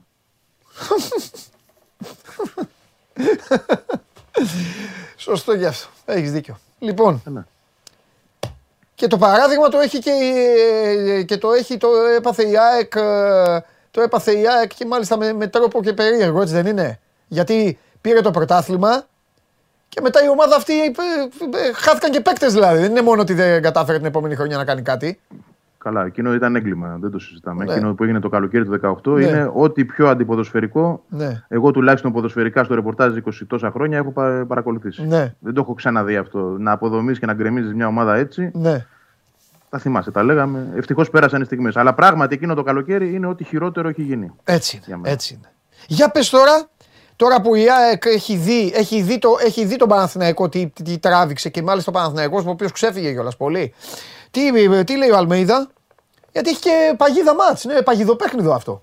Βέβαια, πολύ δύσκολο παιχνίδι. Εντάξει. Ε, πρόσφατα ο Ολυμπιακός άφησε βαθμούς. Γενικά ο Ατρόμητος είναι ομάδα που δυσκολεύει όλους. Ναι. Και την ΑΕΚ πάρα πολύ στο συγκεκριμένο γήπεδο. Ναι. Αν δεις δηλαδή τα, τα μάτια των τελευταίων 7-8 ετών είναι στον γκολ. Πέραν του περσινού, Ναι. το οποίο είναι και το οξύμορο της ιστορίας, η ΑΕΚ πέρασε από εκεί ε, με 0-2 πέρσι με τον Γιάννη προπονητή στα τελειώματά του κιόλας. Δηλαδή, να τα οξύμορα, ας πούμε. Έχει πάει με καλύτερες ομάδες εκεί και χάνει. Πήγε με μια ομάδα η Εντάξει. οποία ήταν σε τρομερό πανικό εκείνη την περίοδο, με αποδητήρια μπερδεμένα, με ένα προπονητή στο μένω φεύγω και έκανε διπλό. Αυτό λέει πολλά, θεωρώ εγώ, για το, το ότι δεν πρέπει ποτέ να ξεπερνάς αυτό που είσαι και το, τα πόδια να μένουν μέσα στο σεντόνι, όχι έξω. Αν η ΑΕΚ πάει με νοοτροπία ε, ότι εδώ είμαστε και δεν πέφτουμε, θα πέσει Ναι, την Κυριακή. ναι. Καταλαβαίνω. Αν πάει με τη σωστή νοοτροπία, θα μείνει εκεί που είναι. Ναι. Για, για μένα το ξαναλέω όπως σε κάθε παιχνίδι της φετινής ΑΕΚ, ειδικά απέναντι σε αυτές τις ομάδες, το είχα πει και με τον Ιωνικό, το είχα πει και με τα Γιάννα. Με τα Γιάννα δεν έκατσε, με τον Ιωνικό έκατσε, αλλά και αυτό έκατσε στη, στην τρίχα και η εικόνα της δεν ήταν καλή. Αλλά θεωρώ ότι εξαρτάται από εκείνη. Αν εκείνη παίξει όπως ξέρει να παίζει, αυτό που μας έχει δείξει φέτος, νομίζω έχει το πάνω χέρι. Από εκεί και πέρα συγκυρίες και όλα τα άλλα υπάρχουν στο παιχνίδι. Είδες ο Παναθηναϊκός πήγε τις προάλλες, πήρε μια κόκκινη, έχασε το μάτσα από την κόκκινη. Ε, αυτό δεν ξέρεις ποτέ που μπορεί να σου συμβεί. Αλλά ακόμα και αυτό συνιστά θέμα συγκέντρωσης, πειθαρχίας και καθαρού μυαλού στο παιχνιδι Ούτε να υπάρχει άγχος επίσης. Θα πω και αυτό έτσι, γιατί Ναι. από την άλλη βλέπω και άλλα πράγματα. Μη ζαλιστούμε, μην κάνουμε, μην δείξουμε. Εντάξει, δεν έγινε και κάτι. Γιατί να έχεις άγχος; Ποδόσφαιρο είναι, μπες και παίξε. Αν ξέρεις ότι είσαι καλός και μπορείς, Ναι, θα το βγάλεις. Αν ε, πνιγούν πάλι σε άγχη και τέτοια πράγματα ακόμα δεν πάτησαν κορυφή, και αυτό για μένα είναι κακό δείγμα και σημαίνει ότι πάλι θα πάνε χα- χαμένοι. Έτσι. Πες μου τώρα κάτι. Ε, ε, ε, πρώτα απ' όλα, χθες που πήγες εκεί μια βόλτα από τα σπάτα και αυτά, πώς είναι, πώς είναι, πώς είναι η ομάδα; Πολλές φορές αυτό- στεκόμαστε και δεν, λέ- δεν λέ- συζητάμε τα απλά, ρε παιδί μου. Στεκόμαστε ε, Ναι. σε ένα πρόβλημα Έχεις τραυματισμού ή σε κάτι, σε ένα αποτέλεσμα και δεν λέμε τα πιο απλά. Η ομάδα πώς είναι; Το κλίμα πώς Είναι είναι; μια- Ε, είναι έκαναν, και μια- Κάνανε και την εκδήλωση με την πίτα, με αυτά, με τα έτσι. Ο Αλμέιδα, ακόμη και το, ακόμη και το κέρμα πήρε ο Αλμέιδα. Ναι, ναι, ναι. Και το φλούι πήρε. Για Κοίταξε πες. να δεις. Είναι μια πολύ ωραία διαδικασία αυτή στην οποία μας επιτρέπει ο, ο Αλμίδα να είμαστε κι εμείς παρόντες φέτος. Το να παρίστασε σε προπονήσεις τουλάχιστον μια φορά την εβδομάδα είναι κάτι το οποίο σου ανοίγει το μυαλό, βλέπεις πράγματα, καταλαβαίνεις πράγματα. Ε, Εγώ το λέω χρόνια. Το μεγαλύτερο λάθος που κάνουν οι προπονητές ποδοσφαίρου είναι που δεν αφήνουν έστω μία μέρα να μπουν βέβαια. μέσα οι δημοσιογράφοι. Κλείνεις τις πόρτες του δημοσιογράφους και μετά οι δημοσιογράφοι γράφουν ότι τους κατέβει στο κεφάλι. Ή ότι τους πούν, ή ότι τους πούν οι πηγές τους. Πάρα πολύ Και σωστός πάλι- ο Αλμέιδα. Εντάξει, Ναι, τώρα ναι. έχει κουβαλάει μια άλλη νοοτροπία, μια άλλη φιλοσοφία και το κάνει πάρα, μα πάρα πολύ σωστά. Δεν είναι βέβαια πάλι- ότι είναι μόνο οι προπονητές. Σε πολλές Είναι και ο περιπτώσεις οργανισμός. είναι Μπράβο, και η αυτό ανασφάλεια. Ναι, είναι η ανασφάλεια στον οργανισμό. Ναι, θα μπει αυτός, θα μπει ο Αρναούτογλου που πριν από 47 χρόνια είχε γράψει ότι το αμπελοχώραφο Ναι, του ακριβώς, δεξιού χαφ που ακριβώς. είχαμε τότε με τον κουμπάρο του αντιπάλου και αυτά. Και ζήτω η Ελλάδα. Ε, και τα υπόλοιπα. Πάει Αυτές λέγοντα. οι παθογένειες. Αυτές οι Ναι, παθογένειες. Κοίταξε να δεις. Δεν είναι και πάλι επαρκές δείγμα από μια φορά Ναι. την εβδομάδα, αλλά σίγουρα είναι κάτι. Ναι. Έτσι. Και πέραν αυτού είναι και διαθέσιμος. Δηλαδή, μας έχει επιτρέψει, δεν, δεν το κάνουμε γιατί πολλές φορές δεν υπάρχουν και απορίες. Αλλά σε καλεί να δεις την προπόνηση και σου λέει: Αν έχετε απορίες, μην- μην πάτε και γράψετε μόνοι, μόνοι σας. Εδώ είμαι. Εννοείται, ρε, τι λες τώρα, εννοείται. Μα αυτό Στηρίξτε μία είναι. ανάρθω- ναι, στηρίξτε Μα μία δεν ανάρτηση καταλαβαίνουν οι εξέδρα να σας πω. ομάδες Δηλαδή, ότι μετά φοβερό. σε φέρνουν πρώτον ευθυνών σου. Εσένα ποια είναι η δουλειά σου; Να ασχολείσαι με την καθημερινότητα της ομάδας. Και να λες στον κόσμο που έχει το πάθος του με την ομάδα, τι κάνει η ομάδα του. Αυτή είναι η δουλειά σου. Γιατί ο άνθρωπος που είναι μπαρμπέρης, δικηγόρος, γιατρός, έτσι δεν μπορεί να ασχολείται. Εσύ είσαι ο άνθρωπός του. Εσύ ασχολείσαι με την ομάδα. Εσύ όταν πάει να σπίτι να κάτσει, μαθαίνει. Όταν λοιπόν σου το κάνει αυτό ο προπονητής, δεν μπορείς εσύ να δώσεις στον άνθρωπο αυτό λάθος πληροφορία. Θα εκτεθείς εσύ. Θα πει: Ελά, τέλεια, εντάξει, αγνώ το δεν ξανασχολούμαστε μαζί σου, τελείωσε. Αυτή είναι η μαγιά. Αυτό κάνουν. Ε, ε, Είναι, και το κάνουν οι ομάδες και το ξέρετε καλά και στην Αγγλία το κάνουν, σε φιλοξενούν, έχουν συνέντευξη τύπου τρεις μέρες πριν για το παιχνίδι που έρχεται. Ρώταμε τι θέλεις. Έτσι είναι, ρε Μακάρι να φίλε. φτάσουμε- Να πάω να του να πεις: φτάσουμε και εκεί. Βλέπω το βίντα ότι δεν είναι καλά. Γιατί να βγάλεις μόνος σου ένα αυθαίρετο συμπέρασμα και να λες: Ε, ο Βίντα, ε, ποιος ξέρει τι κάνει. Θα πας στον προπονητή, θα σου πει ο προπονητής για το Βίντα και μετά θα.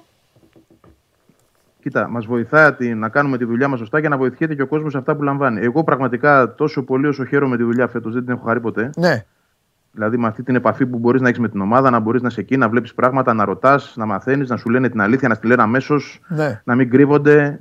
Ε, πέταξε πολλά πράγματα ο οργανισμός από μέσα του, πολλές παθογένειες και το οφείλει στον Αλμέιδα αυτό, γιατί όλες αυτές είναι δικές του ιδέες. Εκείνος ήρθε και το επέβαλε. Γιατί όταν ξεκίνησε και αυτή η ιστορία και στην ΑΕΚ είχαν ενδιασμούς. Αυτή είναι η πραγματικότητα. Πώς να το κάνουμε αυτό και πώς να το χειριστούμε και πρέπει και δεν πρέπει. Τέλος πάντων, αλλά μας έβαλε όλους και σε μια διαδικασία να είμαστε και πιο υπεύθυνοι απέναντι σε αυτό που βλέπουμε και απέναντι σε αυτό που μεταφέρουμε. ναι. Γιατί όπως είπες σωστά, όταν είσαι εκεί, δεν μπορείς να κλέψεις. Να το πω και έτσι. Α, Πρώτα απ' όλα είστε 10 άτομα εκεί, ρε Βαγγέλη. 10 άτομα είστε. Ε, ένας, ένας να είναι χερακακός, εκτίθεται αυτομάτως όταν είναι εκεί οι άλλοι 9. Καταλαβες; Αντιθέτως, αν είναι κλειστές οι πόρτες, ένας να, να, να κάνει κάτι να βλάψει, θα ξέρεις, θα σου πω εγώ. Καλά, και γιατί να μην έχει δίκιο. Έτσι είναι. Τέλος πάντων.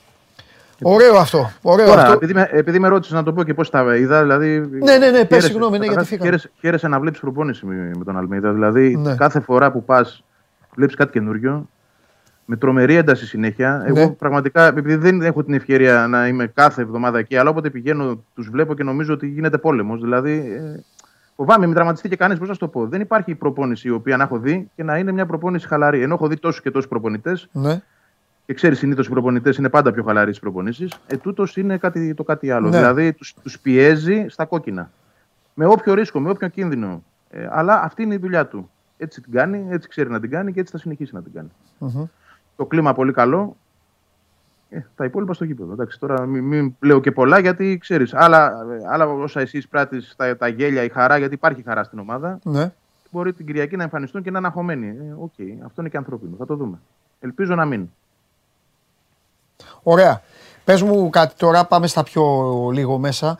Ε, από, ε, από προβλήματα, από θέματα, από... Νομίζω ότι ισιώνει το πράγμα, ε. Ισιώνει, ισιώνει πολύ. Ε, βλέπω ενδεκάδα με Κατσίνο. Και ισιώνει το δύσκολο μήνα. Ναι. Και ισιώνει και, και σε ένα κλείσιμο μεταγραφικής περίοδου χωρίς προσθήκη. Το οποίο και αυτό είναι σημαντικό. Να τους έχεις όλους τουλάχιστον σε διαθεσιμότητα. Ε, στη στη διάθεσή σου, συγγνώμη. Ε, ο Φερνάντες είναι η απώλεια. Ο Φερνάντες που θεωρώ ότι θα ήταν πολύτιμος για το παιχνίδι με τον Ατρόμητο σε κλειστές άμυνες. Δίνει κάτι άλλο. Το είδαμε με τον Ιωνικό. Πώ μπήκε αλλαγή και άλλαξε πράγματα δεξιά. Και φυσικά ο Μοχαμάντη, ο οποίος όμως και αυτός σε καμιά δεκαπενταριά μέρες θα είναι καλά. Και πιστεύω ότι ήρθε η ώρα, το δοκίμασε και χθες την προπονήση, το είδαμε μπροστά μας. Η ώρα για Κατσίνοβιτς αριστερά και επιστροφή του Πινέδα στον άξονα. Δηλαδή επανερχόμαστε σιγά σιγά Στη, σε αυτά στη, που στη, στην παλιά ΑΕΚ. στην παλιά ΑΕΚ, ναι. Και ο Ελίασον πάρα πολύ καλά, να το πω και αυτό, γιατί και από την προπόνηση στο Συμπέρανα, κανένας φόβος, τρομερή ταχύτητα. Είναι φοβερό το πώς και οι δύο γύρισαν σαν να μην είχαν λείψει. Ενώ ήταν δύσκολες περιπτώσεις και οι δύο. Ναι. Και αυτό, να, και μια ευκαιρία να το πω και αυτό, το τελειώνει, πεις, και μια βέβαια. σπέκουλα, τελειώνει μια σπέκουλα γύρω από το ιατρικό επιτελείο, γιατί πολλά έχουν ακουστεί και κυρίως διαρροές, φήμες και χαζομάρες, θα πω εγώ. Με το πώς έχουν επιστρέψει όλοι, βάλτε κάτω Τσούμπερ, Κατσίνοβιτς και Ελίασον. Περιμένουμε και τον Μοχαμάτι, θα το διαπιστώσουμε ότι θα γυρίσει και αυτός καλά. Πόσο καλά έχουν γυρίσει, σαν να μην είχαν λείψει. Γιατί συνήθως θέλουν και χρόνο. Αυτοί δεν, θέλουν, δεν ήθελαν χρόνο. Μπήκαν και είναι καλά. Καλά εννοώ και αγωνιστικά. Ναι. Για να φύγει και αυτό από τη μέση. Γιατί υπήρχε σπέκουλα. Γιατί ε, πέφτουν, γιατί αργούν, γιατί τόση κοιλιακή, γιατί το ένα, γιατί το άλλο. Ορίστε, τώρα είναι όλοι καλά και είναι καλά το κρίσιμο, στο κρίσιμο σημείο. Σκέψου να πάθαινε η ΑΕΚ τώρα αυτά που έπαθε ε, το Νοέμβριο. Πριν τη διακοπή. Που ήταν μαζεμένα όλα. Από τα άλλα τα περιφερειακά, ε, τα κουτσομπολίστικα, ηρεμία, τάξη και ασφάλεια. Εντάξει, Ναι, όλη κοίτα, αυτή η με- με- ένταση, με το- ανακοινώσεις, ε, ε, παλέμαχοι, ε, ε, γήπεδο, εντάξει. Γη- Γήπεδο θα σταθώ πιο πολύ. Κοίτα, Όπου υπάρχει θες, μια όπου θες να ανησυχία. σταθείς, ε, Ναι. εντάξει. Ε, ε, Ε, ε, Είναι η καθημερινότητα μιας ομάδας να, β- να βγαίνουν τέτοια ζητήματα. Έχω πει κάτι, έχω πει κάτι. Όταν μια, ομα- όσο πιο καλά πάει μια ομάδα, τόσο πιο πολύ εμφανίζονται πράγματα θετικά ή αρνητικά γύρω από αυτή. Αλλά αυτό στο τέλος της νύχτας δεν αγγίζει ούτε τον προπονητή ούτε τους παίκτες. Αυτό το Εκεί καλό είναι είναι, πώς το γιατί- διαχειρίζονται Μπράβο, το ο έχει δέσει κόσμος καλά μιας εκεί. ομάδας, ο πρόεδρος της, οι δημοσιογράφοι της ο- και όλα τα υπόλοιπα. Αυτό, αυτό ήταν, θα πω, και- θα πω και κάτι, ε, εντελώς ρεπορταζιακά από, πα- ε, από παλαιότερα. Αυτό ήταν, Βαγγέλη, το μεγαλύτερο όπλο, αυτό το έχτισε στην ΑΕΚ. Το έχτισε στην ΑΕΚ ο Μπάγεβιτς και το επέβαλε και στον Ολυμπιακό ο Μπάγεβιτς. Και ο Ολυμπιακός κατάφερε αυτό το πράγμα να το συντηρήσει. Δηλαδή ήταν το προπονητικό του κέντρο, ο προπονητής και οι παίκτες και ας τους άλλους να κουρεύονται όλους. Κατάλαβες; Ναι, και ναι, να ναι, λένε, αυτό- ναι, και να αυτό λες ισχύει. εσύ να βγαίνεις και να λες ναι, ο Ολυμπιακός που αυτό έγινε εκεί και πήγαινε ο Ολυμπιακός στο τέτοιο. Αυ- αυτό, αυτό δίνει τα πρωταθλήματα στις ομάδες και τους τίτλους στις ομάδες και τις κάνει, κατάλαβες; Ότι Τώρα η όλα ΑΕΚ τα υπο- έγινε, έγινε άβατο, ναι, ισχύει. Ναι, αυτό. Το ποδοσφαιρικό τμήμα. Και πρόσεξε, άβατο παρέχοντά μας όμως και την ε, δυνατότητα να είμαστε κι εμείς κοντά. Ναι, Ταυτόχρονα. ναι, ναι, έτσι. ναι, δηλαδή ναι. δεν είμαστε αποκλεισμένοι, Ναι. βλέπουμε, κρίνουμε, μιλάμε, είμαστε σε επαφή. Ναι. Ε, πραγματικά η δουλειά γίνεται πολύ καλύτερα. Ναι. Τέλος πάντων, να πω αυτό που ήθελα για το γήπεδο, γιατί είναι και το πιο σημαντικό. Ότι υπάρχει μια. Ε, εκτεταμένη να τη χαρακτηρίσω. έτσι, Εν τω με- ρε ανησυχία. Βαγγέλη, χίλια συγγνώμη, γιατί εδώ, Ένα, δεν πειράζει. εδώ υπά- υπάρχει ένας τύπος τέλειος που μου στέλνει συνέχεια. Ε, θα σε ξαναρωτήσω, παρότι αυτό δεν με αγγίζει, αν είναι πάλι κάτι που, κάτι που έγινε με το, στα παιδιά, ε, στο Θοδωρή, τον Αριστοτέλη και αυτά, επειδή είναι φίλοι μου, δεν θέλω να το συνεχίσουμε. Αλλά στέλνει εδώ ένας τύπος ο οποίος έχει πέσει με αλεξίπτωτο εδώ, λέει παρεάκι στη συγκάλυψη ο Παντελής για το συγγραφέα εναντίον του Κατσουράνη έχει πέσει σίγμα να θαυτεί το θέμα. Θα σε ρωτήσω κάτι και θα μου απαντήσεις ναι ή όχι. Πέρα από το αυτό που ξέρω. είπαμε σε αυτή την εκπομπή, έχει γίνει και κάτι άλλο; Αν θέλει δεν αυτός ξέρω. μόνος του, θα πάει μόνος του να. να, Δεν, να- δεν ξέρω ειλικρινά. Δεν ξέρω, δεν Εντάξει, ξέρω. έγινε Χθες που Ευαγγέλη μου, εί- συνεχίζουμε. Εντάξει, Χθες που έγινε. ήξερας, σου Πάμε, είπα, πάμε, δεν- πάμε. δεν Το έχω. είπα απλά γιατί δεν, γιατί δεν μπορώ να έχω και. Εντάξει. Τέλος πάντων, πάμε, πάμε. Δε- Πάμε. Δεν συγκαλύπτω πάντως κάτι. Πραγματικά δεν Όχι, ξέρω. ρε, τίποτα. για μένα Δεν- το είπε, ρε. Ότι εγώ δεν σε Οκ. ρωτώ κάτι για τον Κατσουράνη πάλι. Αλλά δεν. δεν Τέλος πάντων, έλα, έλα. Δεν είναι. Ο άνθρωπος ήρθε Δεν- σήμερα. Ήρθε σήμερα. δεν Πάμε, πάμε, θα έχει- τον φτιάξουν οι δεν άλλοι έχει υπόλοιποι. πέσει. Πάμε. Πάμε, λέγε. Οκ. Λοιπόν, για το γήπεδο έλεγα Ναι. ότι υπάρχει μια εκτεταμένη ανησυχία για το πώς η ΑΕΚ θα αντιμετωπίσει το παιχνίδι με τον Ολυμπιακό. Εννοώ εσωτερικά τώρα, έτσι. Πώς θα περιορίσει αυτό το θέμα των καπνογόνων, ε, πώς θα γίνει να έρθει σωστά το πούλμαν. Γιατί πέραν του ότι λέει ή δεν λέει ο αντίπαλος, μας, έχει να κάνεις εσύ τη δουλειά σωστά. Να, να έχεις σωστά όλες τις συνθήκες, ώστε όταν ε, έρθει ο Ολυμπιακός να είναι τα πράγματα όπως πρέπει να είναι. Γιατί, για να πούμε και την αλήθεια, και το λένε και στην ΑΕΚ αυτό και το παραδέχονται, όταν η ΑΕΚ πήγε στο Καραϊσκάκι δεν έγινε Ναι. τίποτα. Το παραμικρό. Ναι, Έτσι. Να το έχουν αυτό και οι οπαδοί της ΑΕΚ στο κεφάλι της, αν ακούνε όσοι ακούνε και όσοι κάνουν πράγματα τα οποία δεν πρέπει να κάνουν. ναι. Λοιπόν, έτσι πρέπει να είναι και στη Νέα Φιλαδέλφια. Είναι το πρώτο παιχνίδι με τον Ολυμπιακό που, που τον υποδέχεται η ΑΕΚ και όντως υπάρχει αυτή η ανησυχία. Να μην πέσουν κροτίδες, να μην υπάρχουν καπνογόνα και ούτω καθεξής. ναι. Λοιπόν, ξαναλέγοντας ότι στον Ολυμπιακό στο αντίστοιχο παιχνίδι όλα πήγανε όπως έπρεπε να πάνε. Στο παιχνίδι του πρώτου γύρου αναφαίνομαι. Ναι, ναι. Αυτό. Ε, Μάλιστα. και για τα plexiglass, Ναι, για πες. Πράγματι δημιουργούν πρόβλημα και εντείνονται και τα παράπονα. Κάτι πρέπει να γίνει εκεί, γιατί όντως ε, κουράζονται κάποιοι άνθρωποι, ειδικά αυτοί που είναι κοντά στις πρώτες δηλαδή γραμμές, στα πρώτα καθίσματα, στις πρώτες σειρές, κάτω-κάτω, Ναι. δεν μπορούν να δουν καλά το παιχνίδι. Γυαλίζει, ε, καθρεφτίζει και ούτω καθεξής. Κά- Κάτι πρέπει να γίνει με αυτό. Γιατί, ε, συγγνώμη που θα το πω, αν του χρόνου έχ- είναι τα ίδια, αυτοί που είχαν κάρτες διαρκείας εκεί δεν θα πάρουν εκεί. Αλλά οκ. έχουμε Αλήθεια είναι τον αυτό, φύλακα. Βαγγέλη. Εκεί θα χάσει, θα χάσει η ΑΕΚ. Θα χάσει η ΑΕΚ, είναι σωστό. Σκέψου Πρέπει αυτούς να που το έχουν δεις. τώρα. Δεν υπάρχει. Ω, περίμενε. Δεν υπάρχει περίπτωση αυτοί που, που έχουν τώρα εκεί διαρκεία να πάνε να το ανανεώσουν. Στο λέω εγώ. Αυτό σου- αν αυτό αν σου είπα τώρα ακριβώς. δεν τους το αλλάξεις. Ε, τι ε, χαζοί είναι οι άνθρωποι. Ε, βέβαια εννοείται. Πρέπει, πρέπει να γίνει κάτι. Αυτά παντελή μου. Μάλιστα. νομίζω Εντάξει, τα Βαγγέλη μου. κάλυψαμε. Ωραία. Εντάξει, λοιπόν, να Περισσότερα είμαστε. αύριο. είμα- ε, Ναι.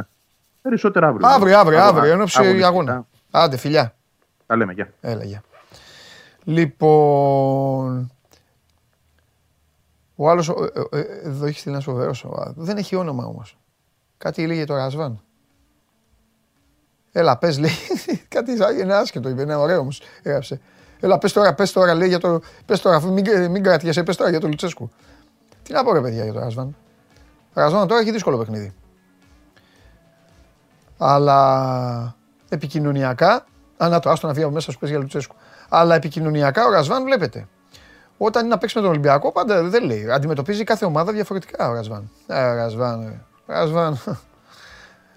Λύνει και δένει. Πεταλώνει τζίτζικα που, που έλεγε ένας φίλος μου. Λοιπόν, κυρίες και κύριοι, ε, κάνουμε ημίχρονο τώρα ε, για να συνεχίσουμε σε λίγο. Ε, παρακαλώ πάρα πολύ. Πρώτα απ' όλα θα σας απαλλάξω σήμερα από τον καταστροφέα, θα σας κάνω αυτό το δώρο.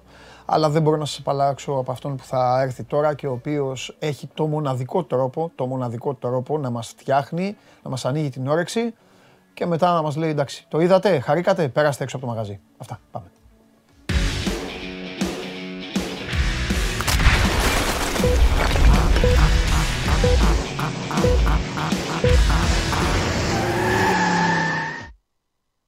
Ρε καλό στο Γιάννη. Γεια σας, γεια Ρε σας. καλό στο Γιάννη το φίλο κάνεις; μου. Καλά Γιάννη μου. Εδώ. Τι, έχεις σχόλια, βλέπω σχολιάζεις εκεί τα σχόλια. Εδώ μιλάμε με τα παιδιά μου. Έχω και το λαό μου εδώ. Τι να κάνουμε; Μπαίνουν εδώ. Ωραίο για δεν να είναι αυτό, μας η βλέπουν, διάδραση. κάνουν- Ναι. Εγώ το χαίρομαι πάρα πολύ όταν μου στέλνουν email, ρωτάνε. Εντάξει, δεν, δεν κρίνουνε. προλαβαίνω. Είναι πάρα πολύ. Είναι πάρα πολύ. Και ε, γράφουν κατά σύ- και τις περισσότερες φορές εντάξει είναι και ορισμένα παιδιά συγκεκριμένα που τσακώνονται, τσακώνονται μεταξύ τους. Εντάξει, δεν βρίζονται. Άμα βρίζονται θα τους φάνε. Αλλά τσακώνονται μεταξύ τους και εντάξει, εκεί δεν, δεν μπορώ να συμμετέχω και έχω και. Επειδή αλλάζει και συνέχεια. Και έτσι κι αλλιώς έρχεται το Alzheimer. Έλα, Ε, έλα, Γιάννη. θα τα λέμε. Τι δεν τα λέμε. Πρέπει να μιλήσω μαζί σου για αυτοκίνητο. Πριν λίγο για τον Αλμέιδα, πιο πριν για το Μαντσίνη, μετά για τον ναι, για τον ε, έναν, για τον άλλο. Τι νομίζεις, ένας εγκέφαλος είναι. Αλλά όπου προλαβαίνω ή όπου μου κάνει κανένα καλό καμιά ωραία πάσα για να χαλαρώνω κι εγώ, την αρπάζω την πάσα. Άμα, α, ό, ό,τι περνάει δεν το βλέπω βέβαια. Ό,τι προλάβω. Αλλά είναι α, τα μπουλντόγα απ' έξω και καθαρίζουν. Για λέγε, Με τη Ferrari προλαβαίνεις να ασχοληθείς καθόλου ή; τι κάναμε; Λέει, μάλλον τα λύσατε τα, πε- τα περσινά τα προβλήματα. Βέβαια. Πρωταθλήτρια Φόρμουλα 1 2023. Ναι, λέει, κοίτα, η αλήθεια είναι ότι είχε την ευκαιρία τώρα να αλλάξει όλα τα συστήματα Ναι. που είχαν θέμα αξιοπιστίας πέρσι. Ναι. Ε, Ακριβώς γιατί επιτρέπουν οι κανονισμοί να αλλάζονται Ναι. για συστήματα μο- για αξιοπιστία, όχι για αύξηση απόδοσης. Ναι. Αλλά σου θυμίζω ότι πέρσι φημολογείται ότι η Ferrari είχε ρίξει την απόδοση του κινητήρα ακριβώς Ναι. για να μην έχεις προβλήματα αξιοπιστίας. Μάλιστα. Οπότε θεωρητικά φέτος θα ανακτήσει αυτό το πλεονέκτημα που Έχουν είχε. στείλει ήδη ερωτήσεις για σένα. Α, ωραία. Γιατί σου έχω πει να ρωτάνε. Εδώ είμαι. Δεν θέλω να πεις άλλο για τη Ferrari. Ό,τι είναι να Όχι κάνει η αυτό, Ferrari ότι θα ξεκινάμε το κάνει στο αισιόδοξα. γήπεδο. Στην πίστα που λέω κι εγώ. Ξεκινάμε αισιόδοξα. Για πάμε. Φάμπια ή i20. Α, τώρα μου είπες τα δύο κορυφαία στην κατηγορία, φίλε μου. Και δεν το λέω πραγματικά. Το, το Fabia, ας πούμε, έτσι, είναι ένα οικογενειακό αυτοκίνητο. Όπως και το i20. Έχουν χώρους μεγάλους για μια μικρή οικογένεια. Για μια τραμελή οικογένεια είναι και τα δύο υπεραρκετά. Ε, α, δεν θα, δεν θα πλατιάζεις. όχι, είναι τένις και, και παίζουν. τα δύο. Εγώ θα σου πω πάρε όποιος αρέσει. Είναι, και τα, είναι τα δύο top. Κάνεις ανάλυση. Λοιπόν, τη γνώμη σου για το Peugeot 3008. Πάρα πολύ καλή επιλογή. Πολύ εντυπωσιακό εμφανισιακά. Δεν Ποια μπορεί να έκδοση πει, όμως. δεν θα πει. Κακή Βενζίνη κουβέντα θα πει. με τα 130 Σάλιο. είναι πολύ καλό. Σάλιο. Ε, τι άλλο. Ή πιπί. Απλά. Για τζάμπα Ναι, εντάξει. Ε, όχι, είναι πολύ καλή. Σε λίγο όλοι εξάλλου έτσι θα γεμίζουμε το ρεζερβουάρ. Ξέρεις τι; Μα τι ρωτάς τώρα με βενζίνη ή τέτοιο. Ό,τι έχει ο άνθρωπο, αν έχει να το πάρει, θα το πάρει όπως το πάρει. Όχι, Βενζίνη. όχι, είναι, είναι, το, είναι και πολύ drivers oriented, δηλαδή είναι Ωραία. εστιασμένος στη σπύρο οδήγηση. δηλαδή. Ε, Είναι πολύ Volkswagen ευχάριστο. Taigo. Δεν σε, σε κόβω γιατί στέλνουν συνέχεια. Το Taigo το παίρνεις Σας το γιατί έχω σου πει, αρέσει μάλιστα. εμφανισιακά. Εγώ θα πήγαινα στο T-Cross που είναι το αντίστοιχο, με- είναι και πιο λίγο καλύτερο σε πρακτικότητα. Αλλά είναι ε, πολύ όμορφο. για αυτά τα Hyundai λεφτά. εικόνα υβριδικό. Δυστυχώς, παιδιά, πολύ καλό, πάρα πολύ καλό, αλλά δεν υπάρχει εικόνα αυτή τη στιγμή. Το εικόνα έχει τελειώσει, έχετε το καινούργιο το καλοκαίρι. Ολοκένουργιο. Ολοκένουργιο αυτοκίνητο. Το Toyota Corolla Cross. Ε, Μου δώσεις λεφτά; Αυτό έχεις. Αυτό οδηγάω. Αυτό έχεις τώρα. Αυτό έχεις. Ε. Παιδιά, Δεν μόλις μας δίνει το να πάμε μια πήρα. βόλτα, ε. Δεν δίνει να πάμε μια βόλτα. Λοιπόν, Μόλις το πήρα να το- θα το οδηγήσω και θα σας πω την άλλη εβδομάδα. Ωραία. Έκανε καλή πάσα ο φίλος. Ε, ο Ηλίας. Ε, άποψη για Dacia Duster. Ε, εντάξει, είναι από τα τελευταία SUV που μπορούν να πάνε και χώμα χωρίς να το πολύ σκέφτεσαι. Ε, πολύ καλή επιλογή και αν θες και οικονομία, το LPG είναι super. Ωραία. Ε, Απλά εδώ να σημειώσω, το 4x4, κάντο ένα test drive, αν θες να πάρεις 4x4, γιατί μέσα στην, στην πόλη είναι ok. Έχει πολύ κοντό σασμάν ακριβώς για να μπορεί να σκαρφαλώσει όσο μπορεί ένα SUV. Ε, οπότε πρέπει να το δεις λίγο πριν το παραγγείλεις. Κάντο οπωσδήποτε test drive. Λοιπόν, Suzuki S-Cross. Είναι Αυτό δεν ρωτάω, παιδιά. Η υπόλοιπη την άλλη εβδομάδα τώρα. Εντάξει. πολύ καλό για οικογενειακό, με μεγάλους χώρους και έχει φοβερό μοτέρ, 1400 turbo ε, με 130 άλογα σχεδόν, το Ναι. οποίο πάει αέρα, δεν καίει τίποτα. Ναι. Θα προτιμούσα το 1300 turbo από το 1500 το υβριδικό προσωπικά. Γιατί είναι και πιο γρήγορο και είναι πολύ οικονομικό. Ωραία. Την άλλη Πέμπτη η υπόλοιπη. Γιατί στέλνετε εδώ συνέχεια. Λέγε. Σου έχω και εγώ να δεις ένα ωραίο. Να δω. Θυμάσαι τον BMW Z; Ένα μικρούλι κουβαδάκι που άνοιγε μπροστά η πόρτα; Ναι. Δεν είναι BMW. Η εταιρεία λέγεται Micro. Είναι η αντεπίθεση στο αμύ αυτή; Μπράβο! Ιδέες το πιάσες, ε. Μπράβο. Είναι αντεπίθεση στο αμύ, βέβαια.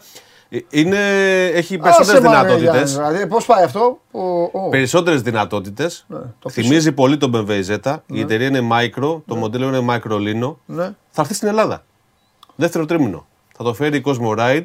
Cosmoride είναι η εταιρεία της Cosmocar ε, με τη, που ασχολείται με μικροκινητικότητα, ηλεκτρικά ποδήλατα, σκούτερ, Ναι. μικροαυτοκίνητα. Αυτό θα έχει τελική 90 χιλιόμετρα την ώρα, που σημαίνει ότι θα μπορείς να βγαίνεις και εκτός του κέντρου-κέντρου της πόλης.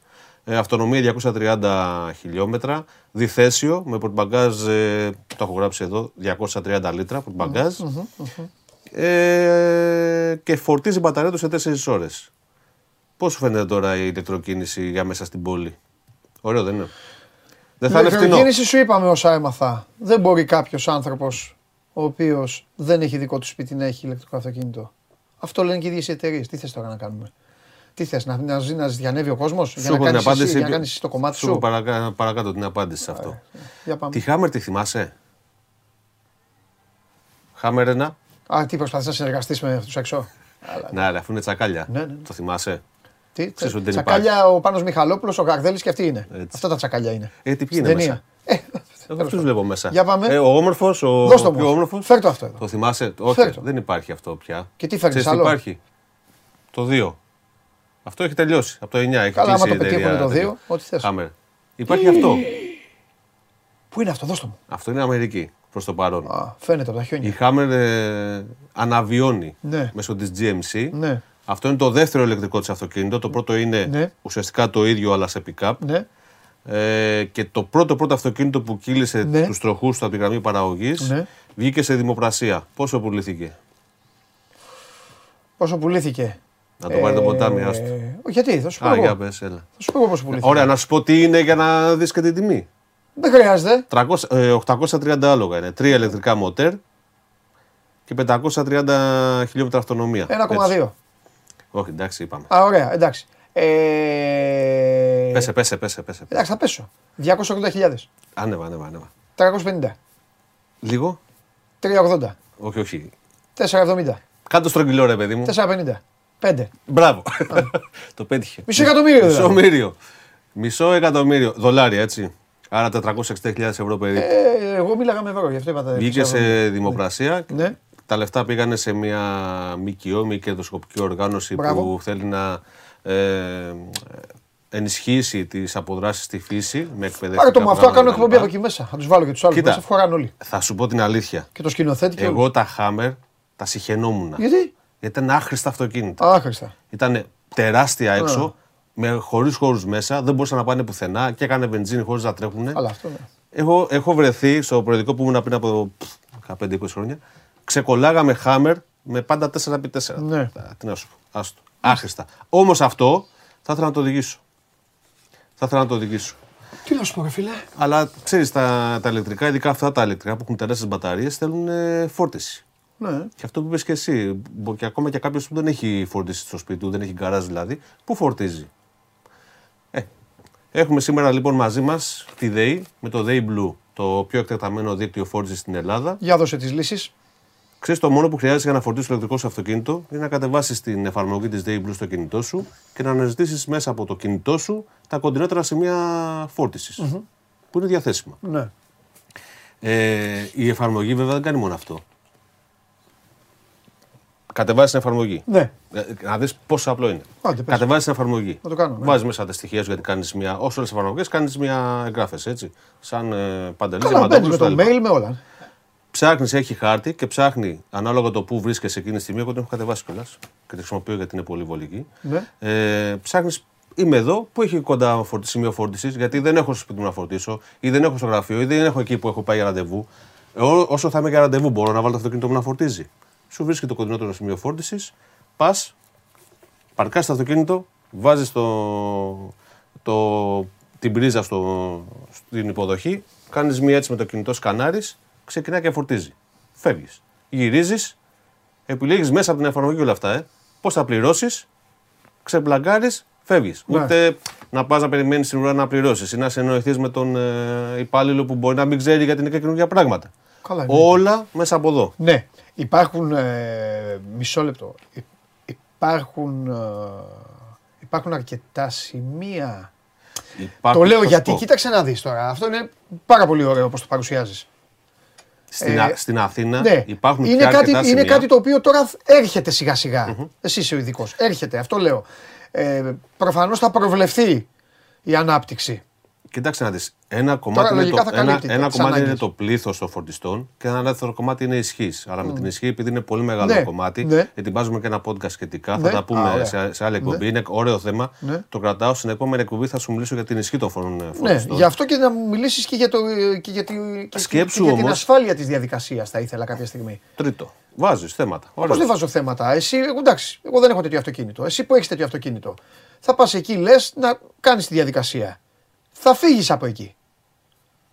Όχι, για θέμα ασφάλεια είναι γίνεται; ενώ φορτίζει. Αλλά θα Αυτό σου πω. σου λέω. Μπορεί να κατά περάσεις βάση μετά είναι κάποιος όλα να- λεγμένα, να το- αλλά υπάρχουν θέματα που πρέπει να προσέξεις. Όσον αφορά το πλήθος, Ναι. σκέψου το 19 είχαμε γύρω στα 58 σημεία φόρτισης πανελλαδικά και αυτή τη στιγμή είμαστε πάνω από 2.000. Εντάξει. οκ. Που σημαίνει το δίκτυο, ναι, προφανώς δεν θα βρεις φορτιστή εδώ από κάτω Καλά, εντάξει. τώρα, αλλά σε ένα-δύο χρόνια θα γίνεται και αυτό. Ναι, Φορτιστές ε, βγ- μπαίνουν παντού. Ναι, Μπαίνουν παντού. ναι. Ε, το θέμα είναι, θα βρεις φορτιστή. Το θέμα είναι να γίνεται και εύκολα όλη η διαδικασία. Καταλαβαίνω. Έτσι. Βεβαίως. Σε αυτό βοηθάνε πάρα πολύ αυτές οι εφαρμογές. Και δεν μπορείς να κάνεις μόνο αυτό. Μέσα από μια εφαρμογή, δηλαδή τη- τη- στη DEI Blue, δεν μπορείς να κάνει. Δεν είναι μόνο ότι φορτίζεις και πληρώνεις. Που μπορεί να το κάνεις όλα σου λέω ψηφιακά. Έτσι, χωρίς να πιάσεις καν μετρητά, χωρίς ε, καν να μπει, έχεις βάλει την επιστοτική σου κάρτα μέσα και πληρώνεις όπως θέλεις. διαδικασία. Ή το ψηφιακό σου πορτοφόλι, το wallet. Οπότε μέσα από την εφαρμογή βρίσκεις το σταθμό φόρτισης. Καταχωρείς τους αγαπημένους σταθμούς και να τους θυμάται. Ε, ναι, σωστό. Έτσι, εντάξει, αυτούς ναι, που χρησιμοποιείς ναι. πιο συχνά. Ναι, είναι λογικό. Πας, σκανάρεις το κινητό σου, ξεκινάει η φόρτιση, δεν, δεν κάνεις τίποτε άλλο, Ναι. δεν, ασου- δεν συνεννοείσαι με Για να κανέναν. ξεκινήσει η μέτρηση. Πληρώνει ψηφιακά μέσα από το wallet. Ναι.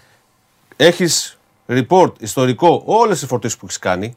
Δηλαδή πότε, πού, πόσο, τι πλήρωσες, τα πάντα. Μέσα από την εφαρμογή μπορείς να δεις live την κίνηση στους δρόμους όταν θες να πας κάπου. Μπορείς να, οργα- να οργανώσεις, να προγραμματίσεις ταξίδια. Θες να πας στην Καλαμάτα.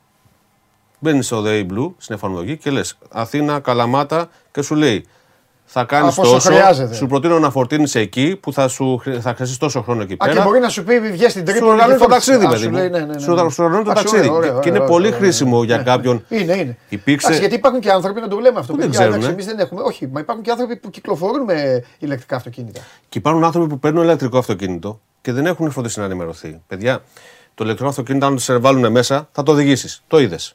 Έτσι. Αλλά το να πας κάπου θέλει μια οργάνωση. Δεν είναι. Ε, Πρέπει να ξέρεις πέντε πράγματα βασικά. Αλήθεια είναι. Έτσι. Και υπάρχουν και άνθρωποι που βγαίνουν και στα social media Ναι. και λένε: Εγώ πήρα το ηλεκτρικό, έλεγε 300 χιλιόμετρα και στα 250 δεν μου φτάσε. Ναι, αλλά όπως και ένα συμβατικό αυτοκίνητο σου λέει κατανάλωση 4,5 και τελικά είναι 6,1. Έτσι είναι και στα ηλεκτρικά. Ανάλογα τη χρήση και το πεδίο που θα οδηγήσεις. Ναι. Δηλαδή, όταν, όταν πηγαίνεις στη χανιφόρα ή πηγαίνεις με 150, δεν είναι η ίδια κατανάλωση. Σωστό. Μάλιστα. Όλα αυτά λοιπόν μπορείς να ρυθμίσεις. και όλα μέσα από την εφαρμογή Ωραία. Ακούραστα, αβίαστα, ξέγνιαστα. Εφόσον είσαι σωστά οργανωμένος. Έτσι. Και βλέπεις και την κατάσταση. Ανά πάσα στιγμή μπαίνεις μέσα και βλέπεις πώς έχει το, Ναι, ναι. το αυτοκίνητό μου. Έχει 40%. Εντάξει, μου φτάνει να πάω εκεί που θέλω να πάω. Οκ, ωραία. Γι' αυτό κάνε μας δώρο ηλεκτρικά αυτοκίνητα. Εδώ σε μένα στα παιδιά, φέρε εσύ ηλεκτρικά αυτοκίνητα. Να κάνουμε μετά ό,τι θέλεις. Εφαρμογή, ΔΕΗ blue, ό,τι θέλεις. Εδώ στάσεις, εδώ φορτίζουμε, Έτσι, να έτσι, κάνουμε. έτσι. Κοίτα, Φέρε η αυτοκίνητα. ηλεκτροκίνηση είναι εδώ. Πλέον δεν είναι το μέλλον. Είναι Ναι. το παρόν και το μέλλον. Ναι. Έτσι. Οπότε θα, όλοι θα οδηγήσουμε κάποια στιγμή ηλεκτρικό αυτοκίνητο, θα οδηγούμε ηλεκτρικό αυτοκίνητο και όσο τα νωρίτερα χρησιμοποιήσουμε τις Ναι. δυνατότητες που μας δίνουν ε, οι υπηρεσίες όπως η, Ναι. η εφαρμογή Day Blue, τόσο πιο εύκολα θα κάνουμε αυτό το, αυτή τη μετάβαση. Μάλιστα. Έτσι. Ναι. Να πούμε κλείνοντας ότι επιλέγοντας Day Blue μπορούμε να φορτίσουμε το ηλεκτρό μας αυτοκίνητο ακόμα πιο εύκολα και ψηφιακά και να απολαύσουμε ένα ασφαλές Οκ. και άδειο ταξίδι. Και εδώ είμαστε, θα τα πούμε και την άλλη εκπομπή. Στην άλλη εκπομπή θα μιλήσουμε είπαμε, για ισχύ τάχη φορτιστών Και για την ασφάλεια. και ασφάλεια. Επιμένω. Λοιπόν, Φιλιά. Γεια Γεια σου σας, Γιάννη γεια μου. σας. Γεια σου Γιάννη μου. Μεγάλε, Νέλσον Πικέτ της εκπομπής. Όχι, ρε φίλε, συγγνώμη παρεμβαίνω. Ένας ήταν ο Ποιος, ο Αλέν Πρόστ; Ο Άιτον Σένα; Ε, εσύ είσαι ο, εσύ είσαι ο Νέλσον Πικέ όμως. Λοιπόν, πάμε. Κάτι μου είπε και, ο, και δεν άκουσα καν τι μου είπε. Πάμε να δούμε. Αυτός είναι ο Γιάννης Λιμνέος. Λοιπόν, και πάμε να δούμε τι λέει ο Τσάρλι τώρα μετά από αυτή την α, βόλτα που κάναμε στους α, δρόμους. Πάμε να δούμε τι προτείνει ο Τσάρλι. Πώς πήγε χθες ο Τσάρλι, δεν είδα καν. Λοιπόν, Ρεάλ Βαλένθια Άσο. Και νομίζω έφυγε ο Γκατούζο από την Βαλένθια, ε, δεν έφυγε. Τέλος πάντων. Και Γιουβέντους Λάτσιο, κόπα Ιταλία πρέπει να είναι αυτό. Αυτό είναι κύπελο Ιταλίας. Γκολ γκολ. Θα βάλουν γκολ όλοι, λέει ο Τσάρλι. Και θα κερδίσει και η Ρεάλ τη Βαλένθια. Μάλιστα. Ρε τι τραβάμε. Όπου παίζουν συνέχεια αυτό το Μουντιάλ. Αυτό το Μουντιάλ μας άλλαξε τα φώτα. Πείτε μου μια μέρα. που- Παλιά ήμασταν μικροί και λέγαμε δεν μπορούμε να δούμε μπάλα. Πού να δούμε μπάλα; Πρέπει να πάμε στο γήπεδο μόνο. Τώρα με τα ποδάρια μας, στα χώματα και μετά πηγαίναμε μόνο γήπεδο για να δούμε μπάλα. Μεσημέρια και όλα αυτά. Και τώρα, και τώρα βλέπεις, έχεις βαρεθεί να βλέπεις ποδόσφαιρο. Ευτυχώς βλέπετε και σε αυτήν την εκπομπή και ακούτε καμιά αλήθεια. Ε. Ε, ανοίγεις τηλεόραση και βλέπεις ποδόσφαιρο. Εντάξει, μας αρέσει. Μανιακοί είμαστε, ευτυχώς είμαστε και μανιακοί. Αλλιώς δεν θα αντέχαμε. Βλέπεις μπάλα από το Τιμπουκτού μέχρι το, το, το Οντάριο του Καναδά. Από το, από το Λος Άντζελες μέχρι τη Σαουδική Αραβία. Μέχρι τη Σαουδική Αραβία. Είστε καλά; Μ' ακούς καλά κύριε Νίκο; Εγώ σας Βασικά ακούω εμένα δεν με εξαιρετικά, ενδιαφέρει να με κύριε. ακούς εσύ καλά. Ο Γιώργος θέλω να με ακούει. Ο Γιώργος θα σε ακούσει τώρα σε λίγο, Παντελή. Μην Α, είσαι- πρέπει να είναι με τα ακουστικά, ε. Ξέρω εγώ. Λοιπόν, ο Νίκος Γιαννόπουλος, Ναι, ο Νίκος Γιαννόπουλος είναι μαζί με τον Γιώργο Δόνη στη Σαουδική Αραβία. Αν πω ότι δεν σε ζηλεύω, θα είμαι ψεύτης. Ναι, αλλά γιατί με ζηλεύεις. Ζηλεύω γιατί, να σου πω κάτι, γιατί αυτή η δοξασμένη δουλειά, τρομάρα μας που αποφασίσαμε να κάνουμε, εμένα προσωπικά μου χάρισε από πολύ μικρό ε, άφθονα ταξίδια. Μπάσκετ, ποδόσφαιρα, άφθονα. Όταν βλέπω ανθρώπους σε χώρες που δεν έχω πάει, ζηλεύω. Τώρα, αν βλέπω κανένα και είναι γεια σας από τη Μαδρίτη και στο Παρίσι και αυτά, λέω εντάξει, κα- ε, καλά να περάσεις. Γεια σου. Ε, Κοίταξε, την επόμενη φορά μπορούμε να το κανονίσουμε να έρθεις εσύ. Βέβαια, εγώ θα έρθω. Εγώ Δεν θα υπάρχει έρθω κανένα πρόβλημα. και δεν θέλω, θέλω να δω την ομάδα του Γιώργου. Δεν θέλω να δω τον Κριστιανό Ρονάλντο και όλους τους υπόλοιπους εκεί που θέλετε εσείς να δείτε. Καλά, θα, θα, τα- θα τα δεις όλα εδώ γενικότερα και μεταφορικά και κυριολεκτικά. Σωστά. Τι γίνεται, πώς περνάς; Είμαστε πάρα πολύ καλά. Ναι. Ετοιμαζόμαστε για το αυριανό παιχνίδι ε, με την Αλνάστρο, την ε, ομάδα την πρωτοπόρο εδώ του Σαουδαραβικού Πρωταθλήματος. Ε, η οποία βέβαια έχει στις τάξεις πλέον και τον Κριστιανό Ρονάλντο. Sold out το παιχνίδι αύριο. 19.000 ε, κόσμο χωράει το γήπεδο. Θα Η, είναι η γεμάτο αλφατέχνα το από εγώ γήπεδο. είμαστε εμείς, ε; Ακριβώς, ακριβώς. Καλά τα λες. Διαβασμένο σε βλέπω, Παντελή. Μπράβο. Εντάξει, ξέρω, δεν ξέρω πού πήγε ο Γιώργος Ρε φίλε. Εντάξει, ε, ε, ε, από τους ξέρω. καλύτερους Έλληνες προπονητές είναι. Να μην, άμα δεν ξέρω και πού είναι και πού κοουτσάρει, εντάξει, να, πά- να το κλείσουμε το μαγαζί. Σωστό. Ε, άρα ετοιμαζόμαστε για ένα μεγάλο έτσι, γεγονός εδώ για την πόλη αύριο Ναι. Και περιμένουμε να δούμε πώς θα εξελιχθεί το παιχνίδι. Αν και βέβαια η ομάδα εδώ του Γιώργου Τουθόνη έχει κάποιες ελλείψεις η αλήθεια είναι ναι. για αύριο, αλλά θα τις ξεπεράσουμε. Πιστεύω μπορούμε να κάνουμε τη μεγάλη έκπληξη και να γίνει χαμός. Καλά, τόσο καλή είναι αυτή, Νίκο. Θα το δούμε αύριο. Κοίτα, πενταλή τώρα για να, μην σου λέω, για να μην λέω τώρα και παραμύθια και στους ακροατές και στους τηλεθεατές μας. Δεν ξέρω ποιες είναι ακριβές οι δυναμικότητες των ομάδων. Έτσι. Ναι. Θα το δούμε αύριο στο γήπεδο. Ναι. Αλλά η Αλνάστρη είναι πρώτη σε ένα πρωτάθλημα το οποίο έχει ανταγωνισμό. Δεν είναι κάποιο αστείο πρωτάθλημα Καλά, το οποίο δεν εντάξει. έχει ανταγωνισμό. Εκεί η διαφορά του πρώτου με τον τρίτο, δηλαδή είναι ο Γιώργος Πόντι, δεν είναι πα- πα- πα- παραπάνω. Και με τον τέταρτο, όπως με διορθώνει εδώ ο Γιώργος. Εμείς τι είμαστε; Οπότε καταλαβαίνεις. Εμείς είμαστε, ε, Γιώργο, νομίζω έκτη, δεν είμαστε; Έκτη είμαστε, δεν έχουμε ισοπαλία, έχουμε μόνο νίκες ήττες. Είμαστε ή του ύψους του βάθου. Ξεκάθαρα. Έτσι. Πα- πα- έτσι, παλικαρίσια. Αυτό Νικάμε, είναι. χάνουμε. Τέλος. Έτσι. Αυτό είναι. Λοιπόν, εγώ μπορώ να μεταφέρω όλες τις ερωτήσεις στον Γιώργο. Ο Γιώργος δεν έχει ακουστικά για να σας ακούσει. Ναι. δυστυχώς. Αλλά ό,τι ερώτηση έχεις, Παντελή, αν θέλεις να μεταφέρουμε κάποια ερώτηση του τηλεθεατή, Προ- μπορούμε να το. Όχι, να πρώτα το απ' όλα κάνουμε. θέλω εγώ λίγο να του μιλήσω του Γιώργου. Κάνε μου αυτή τη χάρη και μετά θα. Ε, τιδήποτε. Δεν μπορείς να. Άρα, άρα, πασάρ, άρα Δώσε, πασάρω δώσε, τα ναι, ναι, ακουστικά ναι, στον ναι, Γιώργο. ναι, ναι, δώσε, Ωραία, ναι, πρέπει. πάμε. Έχω Ναι, να ναι, του ναι. μιλήσω και εγώ πρώτα απ' όλα, ρε Νίκο. Τελευταία φορά, τελευταία φορά που του μίλησα ήταν όταν ακόμα έφυγε- ήταν εδώ, ήταν στην Ελλάδα. Ε, μόλις είχε φύγει από τον Παναθηναϊκό. Σαλάμ αλέκουμ. Έτσι, σαλάμ αλέκουμ. Πω. Χαιρετί, χαιρετίζω. Κοίταξε να δεις τώρα. Ε, εσείς οι προπονητές έχετε ε, πάρα πολλές προκλήσεις στην καριέρα σας.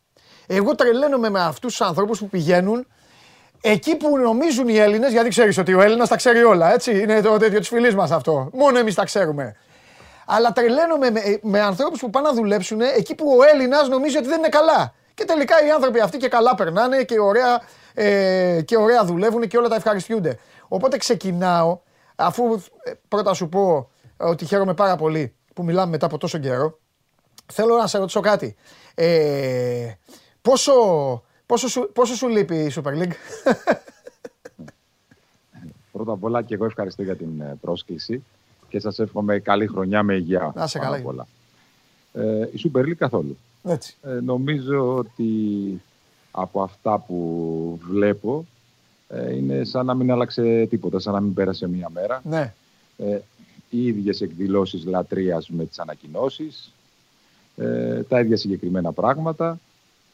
Ε, νομίζω ότι το, το επίπεδο του πρωταθλήματος και των ομάδων θεωρώ ότι ακόμα και φέτος είναι χειρότερο που μπορεί να υπάρχει μεγαλύτερος ανταγωνισμός. αλλά Ναι, η- το... ναι, έλα ναι. ρε Γιώργο. Το βλέπεις Ε, χειρότερο το νομίζω το επίπεδο. Δεν το, λέ- δεν το, το βλέπω- Ξέρεις, ζούμε, ζούμε, στο, αυτό, ζούμε τη, στην εικόνα του ανταγωνισμού και δεν έχουμε καθίσει. Είναι πραγματικότητα αυτό, να κάτσουμε να αναλύσουμε το επίπεδο. Αλλά γιατί όμως το λες αυτό; Δηλαδή, τι θέλω να σου πω τώρα; Και παίρνεις εσύ την μπάλα και, και φύγε μπροστά. την πάω που θέλω. Ε, κοίταξε να δεις. Ναι, όπως ξέρεις, μπράβο. Ε, βλέπουμε έναν Ολυμπιακό, ξεκινάω επειδή είναι ο πρωταθλητής, βλέπουμε έναν Ολυμπιακό ο οποίος έχει πάρει του κόσμου τους ε, ποιοτικούς παίκτες. Άλλο τα βάσανά του, τα αμυντικά και όλα αυτά. Βλέπουμε έναν Παναθηναϊκό, που εσύ τον ξέρεις καλύτερα από άλλους, να κάνει μία σεζόν πρωταθληματική. Τώρα έπεσε. Βλέπουμε μία ΑΕΚ να υποστηρίζει σύγχρονους κανόνες, πίεση ψηλά, να έχει κάνει τις μεταγραφές της. Ο ΠΑΟΚ λίγο τόπο στα νιάτα, εκεί, εκεί ίσως και να, αγκα- να αναγκάστηκαν λίγο να το κάνουν αυτό, αλλά τέλος πάντων το έκαναν. Τι είναι, τι είναι αυτό που σε κάνει εσένα να πιστεύεις ότι έχει πέσει το επίπεδο; Κοιτάξτε, να δείτε, ε, αν α, η πλευρά του φιλάθλου Ναι, ή η δική σας Ναι. μπορεί να το βλέπει ότι είναι ανταγωνιστικός, ανταγωνιστικό το πρωτάθλημα Συμφωνώ. επειδή και οι τέσσερις ομάδες το διεκδικούν τον τίτλο. ναι, Ε, η πλευρά ενός ανθρώπου που είναι στο ποδόσφαιρο και πάνω απ' όλα προπονητής ε, το βλέπει ως την ποιότητα του ποδοσφαίρου από συγκεκριμένα κομμάτια. Μμμ. Δηλαδή, θα αναφέρω ένα παράδειγμα. βεβαίως. Ε, κάτω από τις τέσσερις μεγάλες ομάδες η ποιότητα των υπολείπων είναι πάρα πολύ κακή. Δηλαδή ε, πριν αρκετά χρόνια το επίπεδο των ομάδων που ήταν κάτω από τους τέσσερις μεγάλους ήταν πολύ ανώτερο. Μμμ. Η δικιά μου άποψη. Ε, πάμε στις μεγάλες ομάδες. Ναι. Ο, ο Ολυμπιακός βασανίζεται από το καλοκαίρι, που Ναι. είναι ο πρωταθλητής. Δηλαδή πολλε, αλλαγές προπονητών, αλλαγές πάρα πολλών παιχτών και δυσκολεύεται πάρα πολύ να βρει ακόμα και μέχρι σήμερα ισορροπία. Ναι, μεν ποιότητα σε κάποιες θέσεις, αλλά εγώ που έχω δει περισσότερο τα τελευταία παιχνίδια, γιατί τα παιχνίδια μας έτυχε να είναι Πέμπτη Παρασκευή και είδα αρκετά παιχνίδια από τα τελευταία μετά τη διακοπή, δεν μπορεί να βρει ακόμα ο Ολυμπιακός ισορροπία μεταξύ του επιθετικού παιχνιδιού και του αμυντικού παιχνιδιού. Ε, θα έλεγα ότι η πιο ποιοτική ομάδα μεσοεπιθετικά είναι η ΑΕΚ, Ναι, που έχει πάρα πολλές λύσεις, με ένα αρκετά επιθετικό παιχνίδι, με ένα επιθετικό pressing. Ε, Αλλά πιο ισορροπημένες ομάδες στα δικά μου μάτια είναι ο Παναθηναϊκός και ο ΠΑΟΚ. Μμμ. Δηλαδή ο Παναθηναϊκός ε, από την περσινή σεζόν, ε, ειδικά στα play-off, μέχρι και σήμερα, παρότι κάνει μια κάμψη αυτή τη στιγμή, είναι πιο ισορροπημένη η ομάδα στα μάτια ενός προπονητή στο πώς διαχειρίζεται το κομμάτι είτε της επίθεσης είτε της άμυνας, παρότι του λείπει του Παναθηναϊκού ειδικά το απρόβλεπτο στοιχείο στο επιθετικό κομμάτι. Και ο ΠΑΟΚ ε, ίσως αυτή τη στιγμή να είναι από όλες τις ομάδες η πιο ισορροπημένη Ναι. και στο κομμάτι της ποιότητας που έλεγα, με ικανοποιεί εμένα πάρα πολύ, επειδή είμαι Έλληνας, ότι ο καλύτερος μεσοεπιθετικός σε ποιότητα και βγάζει τα μάτια στους ξένους είναι ένας μικρός, ο Κωνσταντέλιας του ΠΑΟ. Συμφωνώ. Συμφωνώ ίσως μαζί ένας σου για από τον τους καλύτερους. ε, Πάο και νομίζω ότι όποιος λίγο, λίγο να, να έχει παίξει, λίγο να έχει κάνει, βλέπει πώς χτίζει τις επιθέσεις του ο Πάοκ. Το θέμα είναι επειδή μου κάνεις ωραία πάσα βέβαια. Και, και επίσης με ικανοποιεί Ναι. το γεγονός που ο Ιωαννίδης είναι καλύτερος από τους ξένους επιθετικούς Ναι, και από το σπόρα, ρε. και από το Σπόρα. Και από το σπόρα. Πο- Γιατί ε, το λέω αυτό, Ρε εσύ, γιατί- Γιώργο, αυτά τα γιατί- παιδιά όλα γιατί- έζησες, έζησες, έζησες δυσκολίες, έζησες ένα Παναθηναϊκό τον οποίο τον στήριξες πάνω στο ελληνικό αίμα ίσως και, ίσως και αναγκαστικά. Το, ανα, ε, το- Αναγκαστικά. Αυτό είναι αναγκαστικό. Το αναγκαστικό δεν μπορούμε να το Ναι. διεκδικήσουμε. Καταλαβαίνω. δεν, μπορούμε, ναι, δεν νομίζω μπορείς να το όμως χαλάσεις, ότι- δεν μπορείς να νομ- το αλλοιώσεις γιατί είναι τόσα τα λεφτά. Αυτά τα λεφτά έχεις, αυτά θα πας. Νομίζω όμως το μεγαλύτερο πρόβλημα είναι ότι γενικώς η κατάσταση με το ελληνικό στοιχείο, είτε τον Έλληνα ποδοσφαιριστή, Ναι. ακόμα και τον Έλληνα προπονητή, ε, έχει φτάσει, έχει φτάσει σε ένα δραματικό επίπεδο. Ναι. Ε, γιατί φοβόμαστε ή δεν έχουμε την ανάγκη ή δεν θέλουμε να αρχίσουμε να βγάζουμε κάποιους Έλληνες οι οποίοι να έχουν την ποιότητα, να έχουν τα στοιχεία και να τους δούμε σε, στις μεγάλες ελληνικές ομάδες. Ναι. Και γι' αυτό σας είπα πριν ότι όταν βλέπεις είτε τον Κωνσταντέλια είτε τον Ιωαννίδη ε, και ειδικά ο Κωνσταντέλιας που είναι πολύ μικρός σε ηλικία να είναι ίσως ο καλύτερος μεσοεπιθετικός στο ελληνικό πρωτάθλημα Ναι. αυτό λέει πολλά από τον τρόπο που πρέπει να δουλέψουν οι μεγάλες ελληνικές ομάδες. Θα το κάνουν. Πιστεύεις ότι το κάνουν; Όχι. Έχουν όρεξη; Όχι, γιατί... Όχι, δεν έχουν όρεξη, γιατί κατά την άποψή μου, για να έχουν όρεξη πρέπει να έχουν όρεξη οι προπονητές. Και ο ξένος ο προπονητής, ε, σε πολύ μεγάλη βάση δεν τον ενδιαφέρει τόσο το ελληνικό στοιχείο, τον ενδιαφέρει άμεσα το αποτέλεσμα. Και πώς το αποτέλεσμα το εγγυώνται ντε και καλά οι ξένοι παίκτες; Είναι τόσο καλύτεροι; Γιατί εγώ, εντάξει, υπάρχουν κάποιες μονάδες που έχουν πατήσει το πόδι τους στην Ελλάδα που είναι, έχουν ιστορία, είναι, είναι καλοί παίκτες. Αλλά τι ποσοστό είναι αυτό που μπορεί να ορίσει το ότι θα ανεβάσει το επίπεδο ο ξένος ποδοσφαιριστής στην Ελλάδα; Εγώ δεν, είμαι- δεν, θα, δεν θα υποτιμήσω σε καμία περίπτωση το ξένο στοιχείο. Καλά, λίγο. Εγώ δεν λέω. Φυσικά και πρέπει να υπάρχουν ξένοι ποδοσφαιριστές οι οποίοι θα δώσουν κάτι διαφορετικό, Ναι. θα δώσουν μια άλλη ποιότητα. Ναι. Αλλά από την άλλη δεν θα πρέπει να είναι τόσο μεγάλη διαφορά σε ποσοστιαία αναλογία του ελληνικού στοιχείου με το ξένο στοιχείο. Γιατί έχουμε φτάσει να δούμε ακόμα και φέτος ελληνικό ντέρμπι ίσως με έναν Έλληνα ή χωρίς Έλληνα. Έτσι. Ε, από εκεί και πέρα στο κομμάτι των, ε, των επιλογών οι άνθρωποι που ε, συνεργάζονται θα πρέπει η ποιότητα των ξένων που θα έρθουν στο ελληνικό πρωτάθλημα να το αναβαθμίσουν το Ναι. ελληνικό πρωτάθλημα Ναι. ε, και, και όχι ή ο Ολυμπιακός, είτε ο Παναθηναϊκός, είτε ο ΠΑΟΚ, ε, είτε η ΑΕΚ, είτε ο Άρης ε, ε, να μην έχουν μεγάλη διαφορά από τον Έλληνα ποδοσφαιριστή. Μμμ. Να σου πω τώρα, τώρα που, σε πετυχαίνω, τώρα που σε πετυχαίνω και είσαι και χαλαρός και είσαι πάνω απ' όλα έξω, απαλλαγμένος από όλο αυτό. Ας σε ρωτήσω δύο-τρία ε, πραγματάκια όπως τα βλέπεις και όπως τα κρίνεις. Για, ε, για πρόσωπα, ομάδες. Πρώτα απ' όλα θέλω να σε ρωτήσω, εννοείται ότι θα το έκανα, θέλω να σε ρωτήσω για το φετινό Παναθηναϊκό. Είπες για την οργάνωσή του, είπες για την εικόνα του, όμως θέλω να μου πεις και τη γνώμη σου. Μια ομάδα η οποία πέρασε αρκετά και στα οποία ήσουν και εσύ πρωταγωνιστής σε όσα πέρασε, εμφανίστηκε, δούλεψε, πήρε μια μεγάλη διαφορά ε, στο πρωτάθλημα από τους υπόλοιπους και γκρεμίστηκε. Την έχασε αυτή τη διαφορά. Γιατί έγινε αυτό πιστεύεις; Ωραία. Ας ξεκινήσουμε λίγο από το πρώτο. Από που Ε, θες. το, πρώτο βασικό, το πρώτο βασικό είναι σε ό,τι αφορά την ιδιοκτησία, τον κύριο Αλαφούζο, θα πρέπει να σταματήσουν να πα- υπάρξουν αυτές οι μεταλλάξεις. Ναι. Δηλαδή, δεν μπορεί μια ομάδα πριν 3-4 χρόνια ε, να μην μπορεί ε, να πηγαίνει ούτε καν σε καλέ ξενοδοχείο, να μην μπορεί να έχει απλά συστήματα ανάλυσης και μετά από τρία χρόνια να έχει από τα 3 εκατομμύρια μπάτζετ να έχει 20. Άρα λοιπόν θα πρέπει στο κομμάτι το διοικητικό να σταματήσουν αυτές οι μεταλλάξεις και να υπάρχει μια σταθερότητα. Ναι. Να μην ξαναβρεθεί ο Παναθηναϊκός από τα 20 εκατομμύρια μπάτζετ να ξαναβρεθεί πάλι στα 3 και να είναι τιμωρημένος.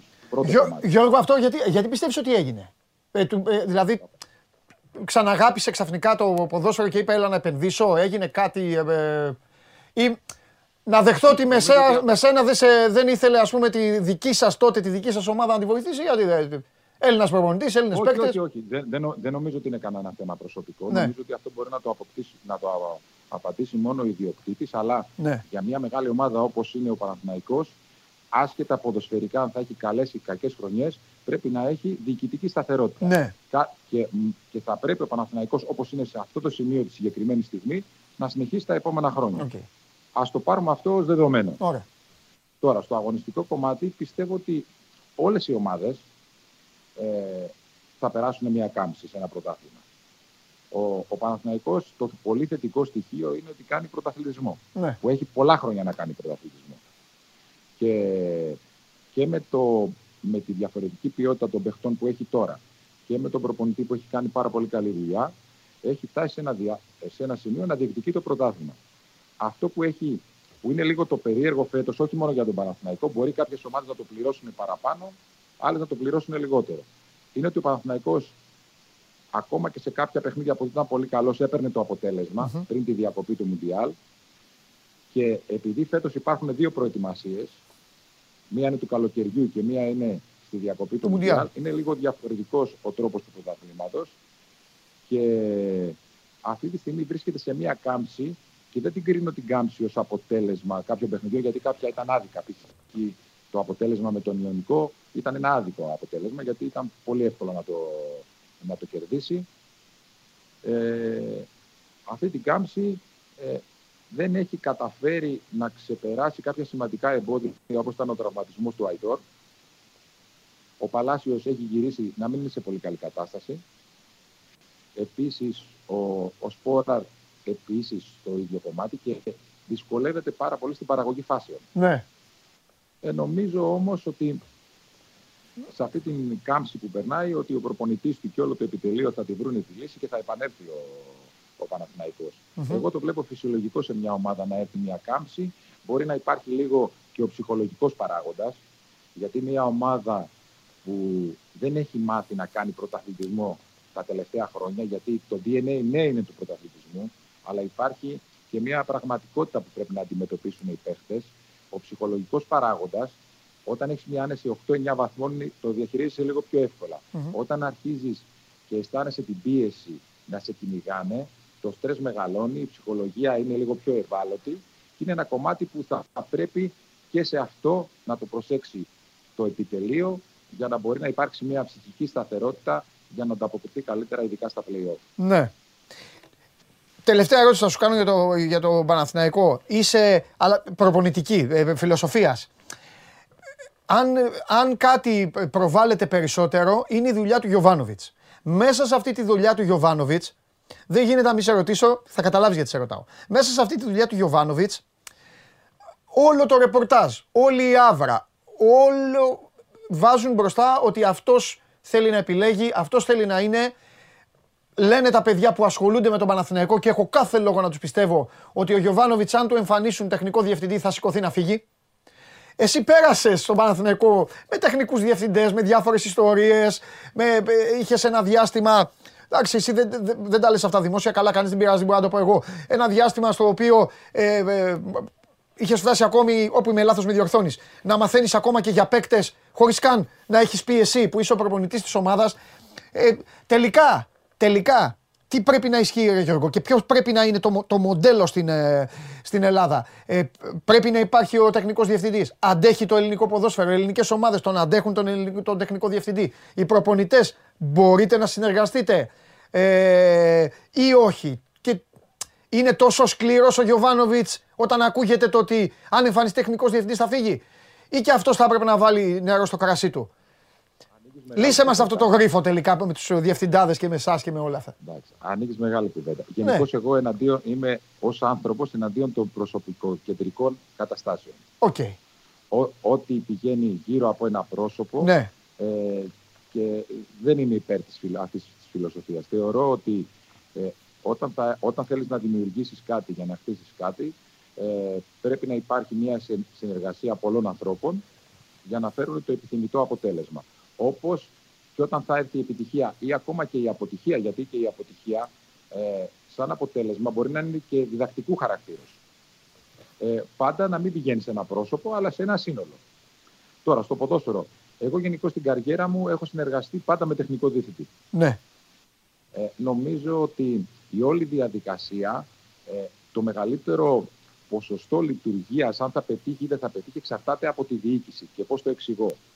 Όταν, για παράδειγμα, παίρνεις, αποφασίζει ο τεχνικός διευθυντής με την ομάδα να επιλέξουν τον δόνη προπονητή, ε, ξέρουν ότι επιλέγουν έναν προπονητή που δεν θα προσπαθήσει να καταστρέψει, που θα προσπαθήσει, έχει μια συγκεκριμένη φιλοσοφία παιχνιδιού, παίζει αυτό το ποδόσφαιρο, άρα πάνω σε αυτό θα πάμε να χτίσουμε και θα βρούμε τους παίχτες που θέλουμε.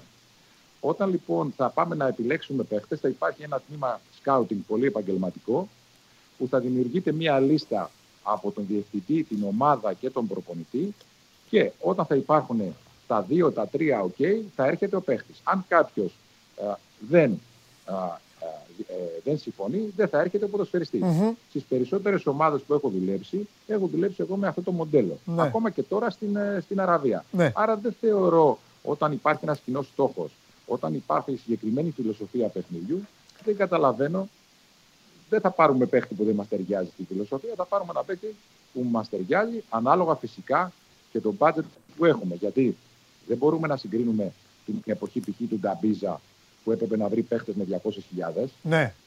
γιατί τα 200 χιλιάρικα τότε στο Παναθηναϊκό, που εγώ ήταν μικρό ποσό για τον Ατρόμη και τη Λάρισα, Ναι. δεν μπορείς να βρεις ποτέ κάτι αξιόλογο. Αχα. Άρα λοιπόν τώρα ο Παναθηναϊκός μπορεί να κάνει μεταγραφές πάνω από εκατομμύριο, είναι διαφορετική η κατάσταση και τη βλέπω πολύ πιο εύκολη εγώ τη συνεργασία. Σωστό.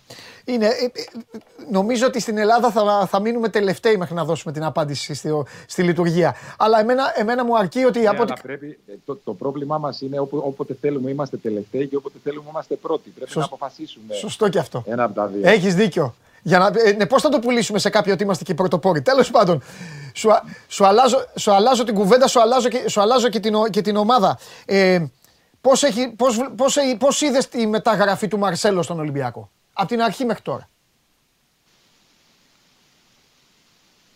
Δεν ξέρω γιατί. Δεν μπορώ να ξέρω τι γίνεται στα εσωτερικά Όχι. τη ομάδας, αλλά Ναι. νομίζω ότι η συνολική διαχείριση είναι λαθασμένη Ναι. εκ του αποτελέσματος. Που δεν μου άρεσε να μιλάω εκ του αποτελέσματος σαν κάποιον που κάνει κριτική μετά από ένα παιχνίδι. Έτσι, στον με προπονητή. βάση καθαρά το αποτέλεσμα. ε, α, δεν ξέρω, κάτι έχει πάει στραβά γιατί νομίζω ότι ο Ολυμπιακός θα μπορούσε να διαχειριστεί ένα παίχτη, να το φέρει σε καλύτερο επίπεδο φυσικής κατάστασης, να του δώσει κίνητρο και να του είναι χρήσιμος. ναι. Κάτι το οποίο δεν συμβαίνει και δεν μπορώ να ξέρω το λόγο, Ναι. γιατί είναι διαφορετικό το να ζεις μια ομάδα από μέσα. Ε, ε, ε, ο, ο Χάμες πώς σου φαίνεται; Σε ρωτάω, ρωτάω για κάποιους παίκτες που, ρε παιδί μου, Κοιτάξτε, μπορεί να νομίζω σου ότι έλεγα, ποια είναι- ποια- Μπορεί να σου έλεγα θα Ποια έρθει ο είναι η Χάμες διαφορά; Ροντρίγκες στην Ελλάδα πριν δύο χρόνια. Πες και να μου έλεγες Α, παράτα μας, σιγά μην έρθει. Γι' αυτό σε ρωτάω. Όχι. Κοιτάξτε, κοιτάξτε ποια είναι η διαφορά ανάμεσα στις δύο περιπτώσεις. Ναι, μπράβο. Ο Χάμες Ροντρίγκες ήταν νομίζω στο Κατάρ. Ναι. Επειδή εγώ τις- τις- δούλευω στην ευρύτερη περιοχή, ε, ε, οι περισσότεροι ήταν απογοητευμένοι μαζί του. Αχα. Ειδικά, ειδικά στο Κατάρ και στα Εμμυράτα, οι απαιτήσεις από τους ξένους είναι πολύ μεγαλύτερες από τη Σαουδική Αραβία. Ναι. Στη Σαουδική Αραβία δίνουν περισσότερο χρόνο. Ναι. Στο Κατάρ και στα Εμμυράτα δεν δίνουν τόσο χρόνο στους παίχτε. Ε, όπου είχα ρωτήσει, δεν μου είχαν πει καλά λόγια για την κατάστασή τους. Είδες όμως ότι ο Ολυμπιακός ε, και με τις συνθήκες και με το κίνητρο και με ε, την διαφορετική προσέγγιση, αυτή τη στιγμή είναι ένας παίχτης που θυμίζει τον παλιό του καλό εαυτό και ο Ολυμπιακός κερδίζει και νομίζω ότι θα συνεχίσει να κερδίζει πάρα πολλά πράγματα από ένα πολύ ποιοτικό ποδοσφαιριστή, ποδοσφαιριστή που κάνει σπουδαία πράγματα με στον αγωνιστικό χώρο. Μμμ. Ε, δεν θέλω να, ε, δεν θέλω να σε παιδέψω. Έχεις και το παιχνίδι. Θα, τα- θα τα πούμε και αύριο ε, έχω πολύ εδώ μετά το λιγότερη παιχνίδι. πίστη από την Ελλάδα, Αλλά δεν θέλω, είναι θέλω να εκμεταλλευτώ κάτι. Ότι είστε και οι τρεις έξω από την ε, χώρα. Πάντα όταν ξέρεις είναι και η δουλειά μας και εμάς είναι λίγο δύσκολη. Ε, όσοι θέλουμε να είμαστε σοβαροί και να σεβόμαστε πρέπει να το κάνουμε. Ε, μας τρώει να ρωτάμε κάποια πράγματα, αλλά δεν το κάνουμε γιατί δεν θέλουμε να, να στενοχωρήσουμε ή να πληγώσουμε έναν άνθρωπο. Τώρα όμως μου δίνεται η ευκαιρία που δεν είχα ποτέ. Και το λέω γιατί η οικογένεια είναι έξω από την Ελλάδα. Τέλος. Θέλω να μου πεις, θέλω να μου πεις λίγο για τα παιδιά. Θέλω να μου πεις για τα παιδιά γιατί έχω πει πάρα πολλές φορές ότι αυτά τα παιδιά, στο δικό μου το μυαλό, εσύ μπορεί να μου πεις καλά, ε, ε, ε, άι πάγαινε. Έχω να, νομίζω ότι αυτά τα δύο παιδιά, κάποιο περισσότερο, κάποιο λιγότερο, έχουν πληρώσει, έχουν πληρώσει ότι ο μπαμπάς τους είσαι εσύ. Νομίζω ότι ε, έχουν και ένα βαθμό ατυχίας, δηλαδή ο, ο Τάσος πάνω εκεί που φαινόταν ότι Πώς να σου πω, θυμάμαι τον εαυτό μου πριν τρία χρόνια να βλέπω την εθνική μας ομάδα και να λέω ρε Βάλτον, γιατί δεν υπάρχει άλλος να μπορεί να πάρει την μπάλα να μπει μες στην αντίπαλη περιοχή; Και άμα τον δω ποτέ, έτσι θα του πω κιόλας. Ο Δε Χρήστος, τι να πω, μετά από αυτά που πέρασε στον Παναθηναϊκό, δεν έχω, δεν, δεν έχω να πω κάτι άλλο. Αλλά μου δίνεται η ρημάδα η ευκαιρία και δεν θα τη χάσω τώρα. Θέλω να, μου πεις, θέλω να μου πεις για τα παιδιά. Τώρα που ο ένας είναι στο ΑΠΟΕΛ και ο άλλος έχει πάει στη, στην Πολωνία που πήγε. Στην Πολωνία. Στην Πολωνία, καλά το λέω, ναι. Ωραία. Δύο πράγματα. Λίγο επειδή το δικό μου επάγγελμα είναι πολύ δύσκολο και οι προπονητές είμαστε ναι. δυστυχώς πολλές φορές μακριά από την οικογένεια. Ναι. Ε, σίγουρα αυτή τη στιγμή μου λείπει η οικογένειά μου, ε, το σπίτι μου, η γυναίκα μου, ειδικά ο, οι δύο μικροί, ο Μιχαήλ και ο Κωνσταντίνος που είναι πιο μικροί. Ο ένας είναι 6 χρονών, ο άλλος είναι 11 που έχουν περισσότερο ανάγκη τον παπά να ασχοληθεί μαζί τους. Σωστό. Ε, σκεφτείτε ότι έχω να πάω δυόμιση μήνες στην Ελλάδα. Ε, είχα την ευκαιρία στη διακοπή να πάω στον Τάσο να τον επισκεφτώ στη, στην Κύπρο. Ε, το μεγαλύτερο άγχος ε, το έχω περάσει από το καλοκαίρι με τον Χρήστο. Ναι. Γιατί δεν του πήγαν καλά τα πράγματα. Και ενώ είχε πάει στην Ολλανδία και είχε παίξει, είχε κάνει περίπου 15 παιχνίδια και ήταν αρκετά καλός, είχε ένα σοβαρά τραυματισμό, έμεινε έξω. Θα σας πω μόνο το εξής ότι προσπάθησα από το καλοκαίρι, ε, χωρίς οικονομικό, ε, κάνα σοβαρό οικονομικό συμβόλαιο θα έλεγα μεγάλο, να ζητήσω βοήθεια από την Ελλάδα, από πολλούς φίλους προπονητές, από πολλούς γνωστούς που έχω δουλέψει στο, στο ελληνικό ποδόσφαιρο, ε, για να τον βοηθήσουν να κάνει ένα restart, μια επανακίνηση. Καμία βοήθεια από κανέναν και είναι προς τιμή του, το οποίο θα το πω και τον οποίο δεν είχα ιδιαίτερες σχέσεις. Ο μόνος άνθρωπος που με βοήθησε στην Ελλάδα είναι ο Χιλιάς Ομπέος. Ο οποίος μου είπε θα έρθει αύριο να υπογράψει. Είναι η μοναδική πόρτα που βρήκα ανοιχτή ε, σε ό,τι αφορά το Χρήστο και ευτυχώς βρήκα βοήθεια από έναν ξένο άνθρωπο, από εκεί που δεν το περιμένουμε πολλές φορές, από ένα σκάουτερ Πολωνό που δουλεύει εδώ στην ομάδα.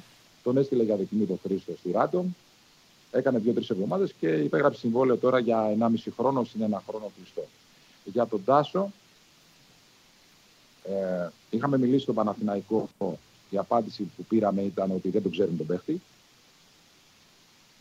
Ο Παναθηναϊκός το είπε αυτό; Ε, ναι, ο Παναθηναϊκός. Και πότε, πότε; Γιατί, φέτος, τώρα; Ε, αυτό έγινε φέτος το καλοκαίρι. Okay. Ε, ότι η δικιά μου θέληση ήταν να έρθει ο Τάσος ε, γιατί πιστεύω πάρα πολύ στις ικανότητές τους. Όχι σαν προπονητής, όχι σαν παπάς. Ναι, ναι, ναι. ναι, ναι, ναι. Ε, και εκεί πάλι πήραμε βοήθεια από έναν ξένο, από τον Λουτσέσκου. Ο οποίος ε, είχε καθαρά τυπικές σχέσεις. Είχε συμφωνήσει να πάει στο ΠΑΟΚ. Ε, ο Λουτσέσκου είχε επίση και το Σαββίδι, παρότι ο Σαββίδης είχε προβλήματα ε, μαζί μου, τα θυμόσαστε. Αλλά okay, βεβαίως, βεβαίως. Είχαν κάνει συμφωνία, είχαν, είχαν ανταλλάξει τα email και ο μικρός είχε πάει να, στη Γαλλία να ετοιμάσει τα πράγματά του για να με πάει στη Θεσσαλονίκη. Ε, δυστυχώς από τη Γαλλία τη βγάλανε την, ε, ε, τη συμφωνία. Ε, αντιδράσανε οι οπαδοί και τελευταία στιγμή ο Πάοκ έκανε πίσω. Ε, καλό σημείο είναι ότι πήγε σε ένα περιβάλλον που εγώ ήθελα πολύ να πάει στο ΑΠΟΕΛ, όπου και ο πρόεδρος εκεί, ο Πετρίδης, έχουμε πάρα πολύ καλή σχέση τώρα, και ο team manager, ο Γιώργος Ζαβίδης, ήξερα ότι θα τον έχουν σαν σαν παιδί τους. Είναι σε πάρα πολύ καλή κατάσταση, έχει επανέλθει, είχε ένα μικρό τραυματισμό τώρα σε ένα γκολ που πέτυχε ε, και νομίζω πολύ σύντομα θα τον ξαναδούμε στην εθνική ομάδα του Μάλιστα. Μακάρι. Μακάρι και για τους δύο. Δεν έχω, δεν έχω να σχολιάσω κάτι. Ε, ε, πραγματικά με, με θλίβει μόνο από όλα αυτά που άκουσα, γιατί ο χώρος είναι σκληρός, γιατί μιλάμε για ποδόσφαιρο, γιατί ο καθένας κοιτάζει το δικό του το οικόπεδο και κοιτάζει το συμφέρον του. Καταλαβαίνω δηλαδή, καταλαβαίνω και το, ε, γούστο του Λουτσέσκου. Εντάξει, εγώ του έχω και μια προπονητική αδυναμία. Τον, τον θεωρώ πάρα πολύ καλό προπονητή τον Λουτσέσκου. Ε, ε, Θέλω, να- ε, θέλω να σου πω κάτι μόνο. Όταν είχα, όταν είχα κάνει τη συνομιλία με τον Λουτσέσκο, ότι φοβάμαι για το πώς θα συμπεριφερθεί ο κόσμος απέναντι στο παιδί κτλ. Ναι. Μη φοβάσαι, μου λέει τίποτα. Ο, παίκτης σου, ο γιος σου λέει είναι καταπληκτικός ποδοσφαιριστής. Θα μπει μέσα στο γήπεδο και σε δύο εβδομάδες θα το χειροκροτάνε. Ναι, ναι. Τέλος πάντων, ε, στε, στε- στέκομαι, στέκομαι, στέκομαι Γιώργο μόνο στο, στο πρώτο. Στο πρώτο αυτό με, με, θλίβει, με θλίβει και όχι τόσο ποδοσφαιρικά, αλλά και σε ένα επίπεδο. Τι εννοώ, ότι πρέπει να είστε ο- όλοι μαζί. Μετά βγαίνετε, βάζω, βάζω, σε βάζω μέσα σε αδικό, αλλά δεν πειράζει, έτσι είναι το σωστό. Ε, βγαίνετε πολλές φορές, κάνετε τα παραπονά σας, λέτε να εμείς οι προπονητές που έχουμε, που εμφανίζουν οι ομάδες τον κάθε ξένο ή τον καθένα, αλλά όπως βλέπεις, εσύ το είπες, έψαξες να βρεις πράγματα, μίλησες με κόσμο, μίλησες με ανθρώπους και σου γύρισαν όλη την πλάτη. Αυτό δεν είναι ωραίο να συμβαίνει. Καλύτερα, να σας πω κάτι όμως, καλύτερα όμως στη ζωή μας Ναι. να μπαίνουν κάποια πράγματα στη θέση τους Ναι. και σε συγκεκριμένα κουτάκια για να ξέρεις ε, πώς είναι τα πράγματα γενικώς και πού μπορεί κάποιες στιγμές να απευθυνθείς και πού όχι. Και φυσικά ε, δεν θα πρέπει ποτέ, γιατί εγώ σαν μπαμπάς ε, προσπαθώ ε, να μεγαλώσω και τα τέσσερα παιδιά με ένα κυρίαρχο πράγμα στη ζωή μου. Ποτέ να μην βλάψουν κανέναν άνθρωπο. Ναι. Σωστό και πολύ σημαντικό. Ωραία. Λοιπόν, ε, ε, δεν γίνεται, θα είναι προσβλητικό. Θα έρθει ο, ο Σαουδάραβας και θα με κυνηγάει και θα έχει δίκιο. Να τελειώσω με αυτό. Ξέρω ότι σας κούρασα. Α, ε, πες μου όμως δύο λόγια. Δύο λόγια για την ομάδα. Δύο λόγια πώς περνάς. Κριστιανό Ρονάλντο, τι θα κάνουμε. Θα, του- θα τον χτυπήσουμε, να τον τζαρτζάρουμε, να τον δίρουμε. Πρέπει να βάλεις εκεί κανένα δυο, να του ρίξουνε. Τώρα σου λέω ελληνικά. Ελληνικά κόλπα. Ελλάδα δεν θέλεις. Ε, σου λέω. Καταρχήν, για να ζηλέψετε λίγο, θα σας πω ότι τον Γιαννόπουλο τον έχουμε μέσα στη χλίδα. Μέσα στη κλειδί. Αυτά είναι. Αυτά είναι κύριε Δόνη μας. Αυτά είναι. Εμείς Α, κλεισμένοι από και ο το Γιαννόπουλος αεροδρόμιο. άρχοντας. Δεν πειράζει. Δεν πειράζει. Νομίζω ότι στο αραβικό ποδόσφαιρο τα τελευταία χρόνια, Ναι. εγώ στα πρώτη φορά το 2015, Ναι. ε, προσπαθούν να κάνουν ένα promotion πολύ διαφορετικό. Ε, Στις ομάδες πλέον οι ξένοι είναι 7, παίζουν πάρα πολλοί διεθνείς παίχτες. Ε, και ο Βασιλιάς και η Ομοσπονδία ε, προσπαθεί να διαφημίσει ε, και το ποδόσφαιρο εδώ πέρα, αλλά και να κάνει καλύτερη η εθνική ομάδα, ώστε οι παίχτες με τις παραστάσεις που θα έχουν από κάποιους ξένους ποδοσφαιριστές που έρχονται να δυναμώσουν την εθνική ομάδα. Ε, παρότι ήταν απογοητευμένη λίγο που η Σαουδική Αραβία δεν πέρασε στην επόμενη φάση μετά το παιχνίδι με την, ε, με την Αργεντινή. Τώρα, η δικιά μου ομάδα, εμείς ήρθαμε πέρσι, όπου η ομάδα είναι μια μεσαία δύναμη, πάλευε για την παραμονή της. Ε, σώθηκαμε γενικώς άνετα πέρσι. Φέτος είμαστε στην έκτη θέση.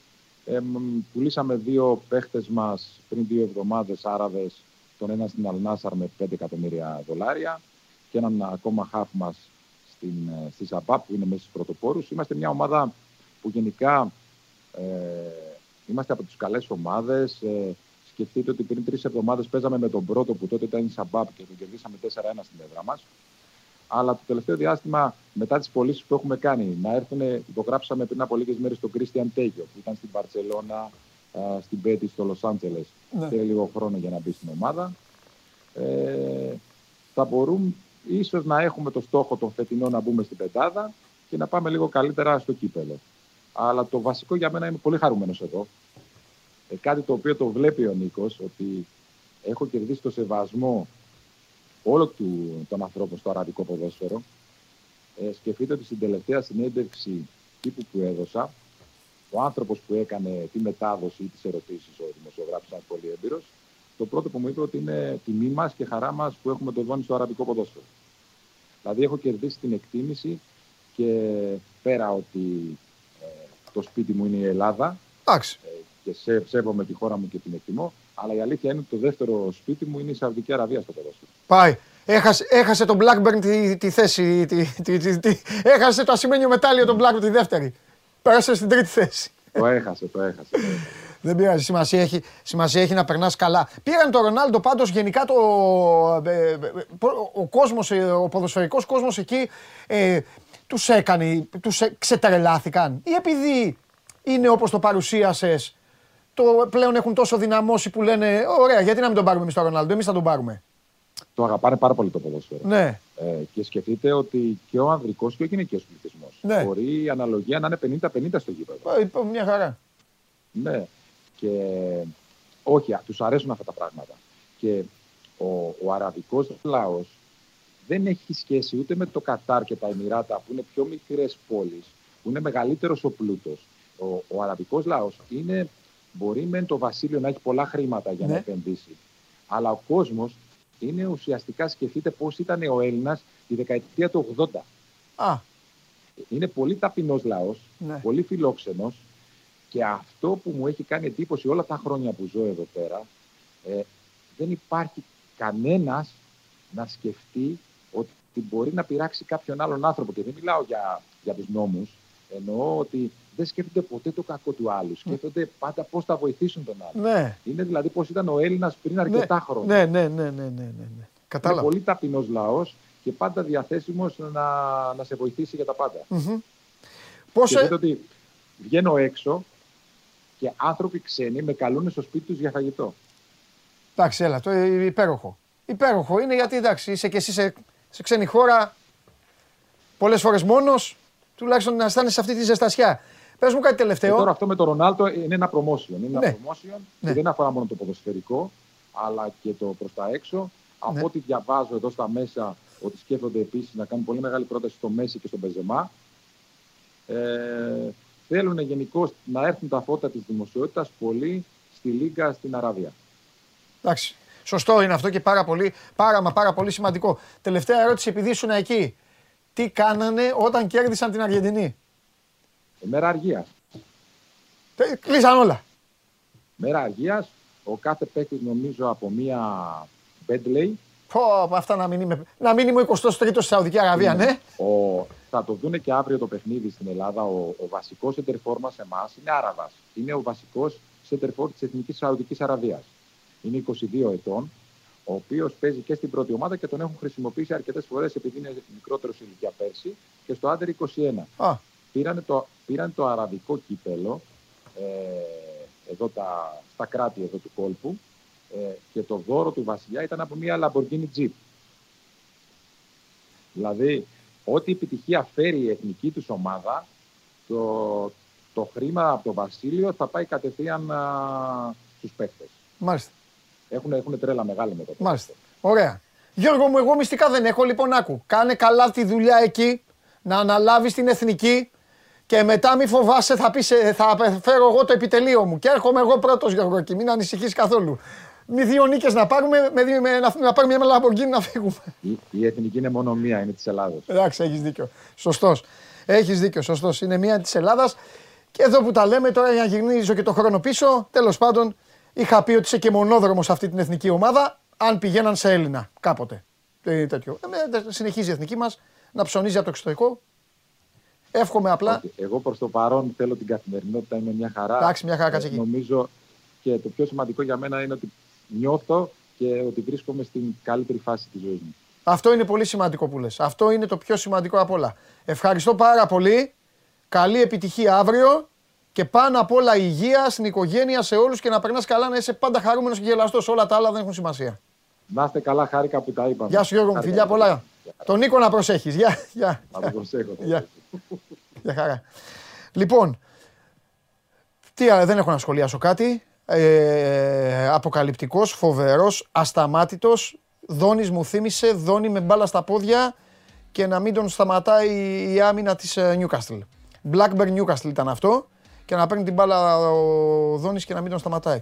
Ε, Ακούσατε τι είπε, ακούσατε την, ε, τις απόψεις του για το ποδόσφαιρο, για τις, ε, εδώ τις ομάδες μας, για τις ελληνικές ομάδες και πάρα πολύ σημαντικά κρατάω ε, όλα αυτά που είπε για τα παιδιά του. Ήθελα πάρα πολύ καιρό, ήθελα να ρωτήσω το, δ- καλά δεν περίμενα να πει αυτά.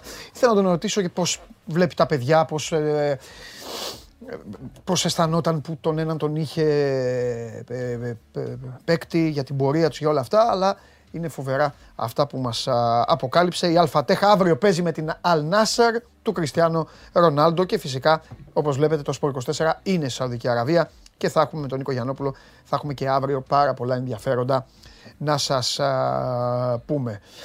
Ε, μ, α, τι έχουμε τώρα; Πάμε να πάρουμε μια ανάσα κύριε, κύριε σκηνοθέτα. Πράσινη σκηνοθέτη. Πράσινη σκηνοθέτη, τι κάνεις; Όλα καλά. Έγινε, πάμε. Κατέβασε το νέο app του Sport 24 και διάλεξε τι θα δεις. Με το My Sport 24 φτιάξε τη δική σου homepage επιλέγοντας ομάδες, αθλητές και διοργανώσεις. Ειδοποιήσεις για ό,τι συμβαίνει για την ομάδα σου. Match Center, Video Highlight, Live εκπομπές και στατιστικά για όλους τους αγώνες. Μόνο αθλητικά και στο κινητό σου με το νέο Sport 24 app. Κατέβασέ το. Λοιπόν, παιδιά, τώρα να σας πω κάτι.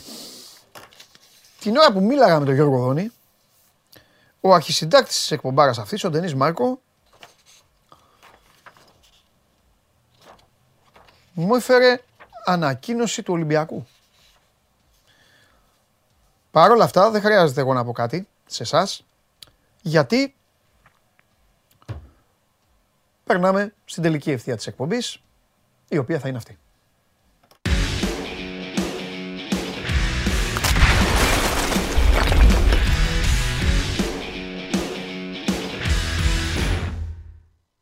Ρε παιδιά, τι γίνεται; Καλά ξεκινήσαμε. Χαίρετε. Φοβερά, φοβερά αυτά που είπε ο Δόνης. Επειδή δεν ξέρω αν τα είδατε, να πάτε, ε, μόλις κλείσουμε, να πάτε και να δείτε τι έχει πει ο Δόνης. Αυτό έχω Τον να σας άκουσα. πω. Ε; Τον άκουσα και αυτά που είπε και για τον. Ποιος, ε, ε, Λουτσέσκου. ποιος, ποιος, Προσπάθεια να ποιος προπονητής, εξοδώσει. ποιος προπονητής είναι ο μόνος που τον βοήθησε; Ο Λουτσέσκου. Ευχαριστώ κύριε Τζιομπάνογλου. Λοιπόν, τώρα κύριε Τζιομπάνογλου όμως κάτσε στην άκρη γιατί η επικαιρότητα τρέχει. Δημητρή, τι έγινε τώρα; Δεν έχω προλάβει ε, γιατί μίλαγα με τον Δόνη. Είδα το χαρτί, μετά έπρεπε να πάμε σε εσάς. Ε, ο Ολυμπιακός έχει βγάλει ανακοίνωση για το διαιτητή. Ποιος είναι ο διαιτητής αυτός, ο Κρούζ Λιάκ. Ναι. Δυναμό Έχει Κιέβου, Δυνάμο Κιέβου Ολυμπιακός. Δυνάμο Κιέβου Ολυμπιακός τι είχε γίνει; Πού να τα θυμάμαι όλα ρε παιδιά τώρα.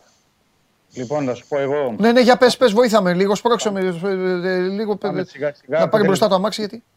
θε- Αφού θέλεις να ξεκινήσουμε από εκεί, θα Ε, ξεκινήσω. αφού αυτό είναι της τελευταίας στιγμής, γι' αυτό. Ναι, ναι, ναι. Όχι, θέλω να πω ότι. Έχεις τίποτα άλλο; Είναι, είναι έξαλλη στον Ολυμπιακό Α. από νωρίς Ναι, με αυτό το ζήτημα. ναι, Ε, για δύο λόγους. Πρώτον, ε, ότι η ενημέρωση, η ενημέρωση.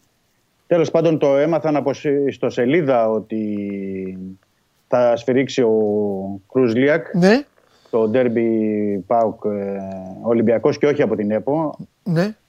Πολύ πιο μετά η ΕΠΟ ανακοίνωσε ότι θα είναι ο Σλοβάκος διαιτητής. Αυτό ήταν ε, ο, ο αρχικός εκνευρισμός θα έλεγα. ναι. Δεν είχαν επίσημη ενημέρωση από την Ομοσπονδία.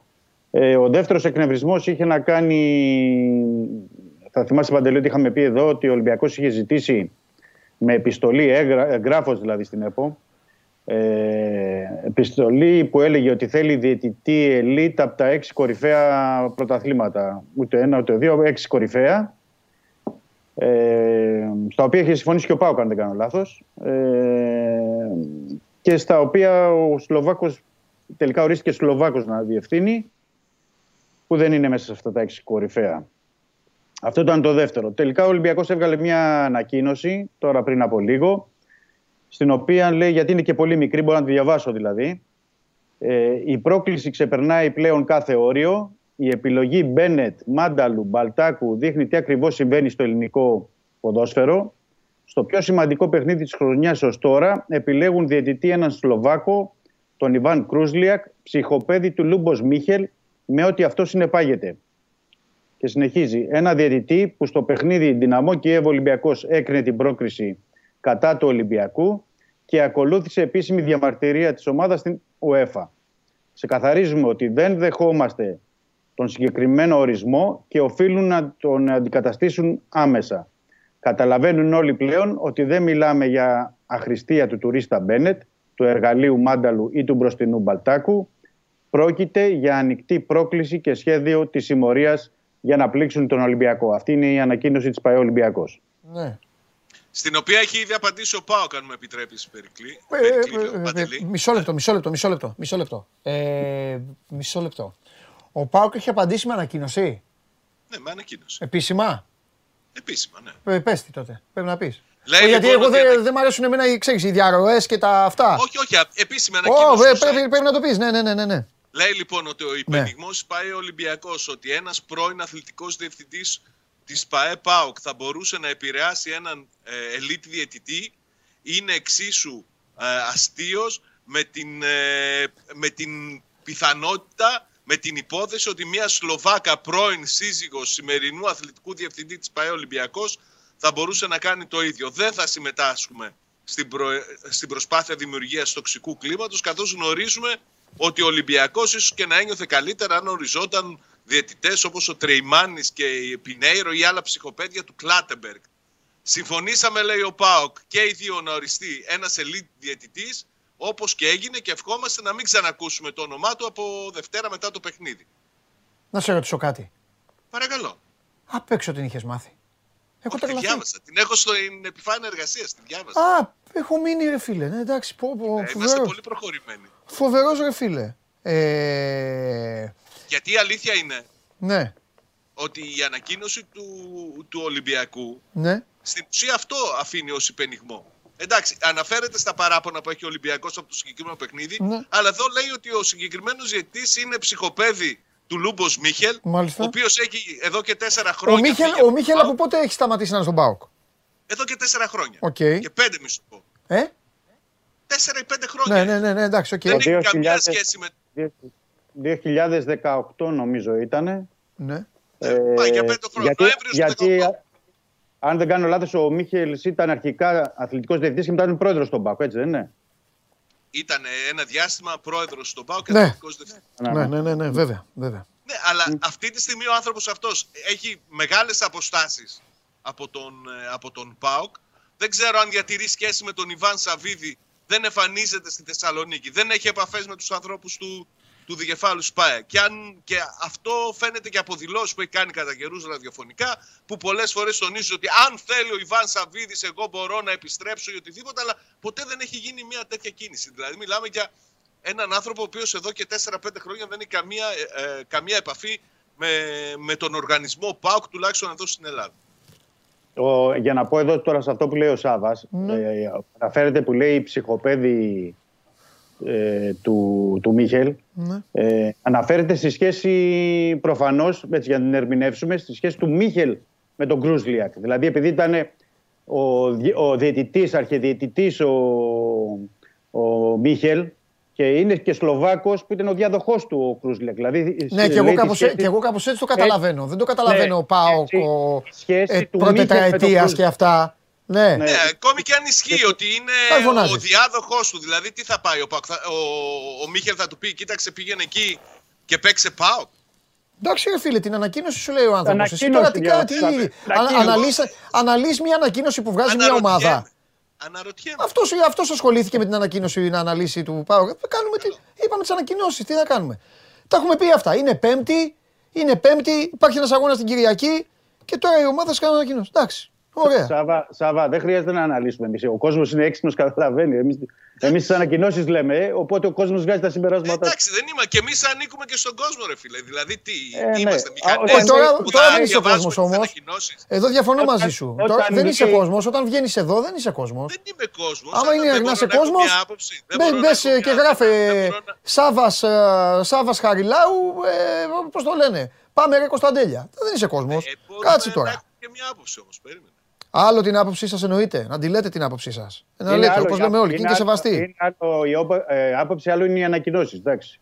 Λοιπόν. Την άποψή μου είπα τώρα. Ε... Και αυτό λέω. Εγώ εξήγησα το ψυχοπαίδι Μίχελ σε σε σχέση του Μίχελ με τον Κρούσλιακ. Μην ε, μπερδεύεσαι. Δεν ήταν με όλα τα άλλα. Ναι. Ήταν δηλαδή ο Μίχελ με τον Κρούσλιακ που τον έχει ως διάδοχο και είναι συμπατριώτες Μίχελ, μαζί. Μίχελ λέγεται. Μίχελς ήταν προπονητής. Μίχελ, Μίχελ, Μίχελ, ο Μίχελ, ναι, ο Λούμπος Μίχελ. Γνωστός διαιτητής, όπως είναι γνωστός διαιτητής και ο Κρούσλιακ τώρα που έχουν σχέσει. Αυτό λέει ανακοίνωση για Ε. λέει ψυχοπαίδι του Μίχελ. Δεν λέει είπε ψυχοπαίδι του ΠΑΟΚ. Δηλαδή αυτό ήθελα να σου ερμηνεύσω. Δεν είπε Λοιπόν, παιδιά. κάτι. Είναι Ωραία. ανακοίνωση τώρα. Εντάξει. οκ. Τέλος. Εγώ δεν θέλω να επεκταθώ περισσότερο σε αυτό. Τέλος. Άμα θέλετε να πείτε κάτι. Τέλος, ιδιαίτερο, όχι, δεν εσείς. χρειάζεται. Βγήκαν οι ανακοινώσεις, τις είπαμε στον κόσμο γιατί έπρεπε να τις πούμε όπως είναι το σωστό Ναι. για την Ναι. επικαιρότητα και τελειώνει η ιστορία. Και πάμε τώρα στα πιο σημαντικά. Συγγνώμη κιόλας τώρα, μα στενοχωρώ του προέδρου και τι διοικήσει και όλα αυτά. Αλλά πιο σημαντικά είναι τα, αυτά που γίνονται μέσα στις γραμμές παρά αυτά που γίνονται έξω από τις γραμμές. Τώρα θα πει κάποιος ναι, αλλά και ο διαιτής με τις γραμμές είναι. Ε, εντάξει, τι να κάνουμε τώρα. Λοιπόν, ε, ε, ε, πες μου Δημήτρη, πρώτα απ' όλα. Θα σε τρελάνω τώρα, αλλά τι να κάνουμε, για Ολυμπιακό μιλάμε. Μεταγραφο-ιστορίες δεν τελειώνουν, υπάρχουν και ελεύθεροι. Ε; Δηλαδή, Υπάρχουν θα στην κάνω ελεύθεροι, αλλιώς την ναι. ερώτηση. Βάζεις τέλος στις μεταγραφές του Ολυμπιακού; Όχι, όχι, δεν βάζω Α, τέλος. Όσο εντάξει, είναι ανοιχτή οκ. η μεταγραφική περίοδος και Ναι. ο Ολυμπιακός δεν πάνε. Τέλος δεν πάνε μαζί αυτά. Διεκόπη η Super League 2, ό,τι σας έλεγε ο Τρίγκας ισχύει, μου το είπαν από πριν τα παιδιά, αλλά πιάσαμε την ανακοινωσολογία. Ε, προσωρινή διακοπή της Super League 2 για τους λόγους τους οποίους αναλύσαμε με τον Τρίγκα όταν ξεκίνησε η εκπομπή. Λέγε Δημήτρη μου, συγγνώμη. Ε, ναι, θα δούμε. Σε αυτό το κομμάτι δεν έχουμε κάτι περισσότερο. Στο, σε ό,τι αφορά τους ελεύθερους. Ναι. Θα δούμε τις προσεχείς ημέρες. Στο κομμάτι που έχουμε εξέλιξη είναι ότι ανακοινώθηκε σήμερα ο Μπουχαλάκης ε, από την Κόνιασπορ.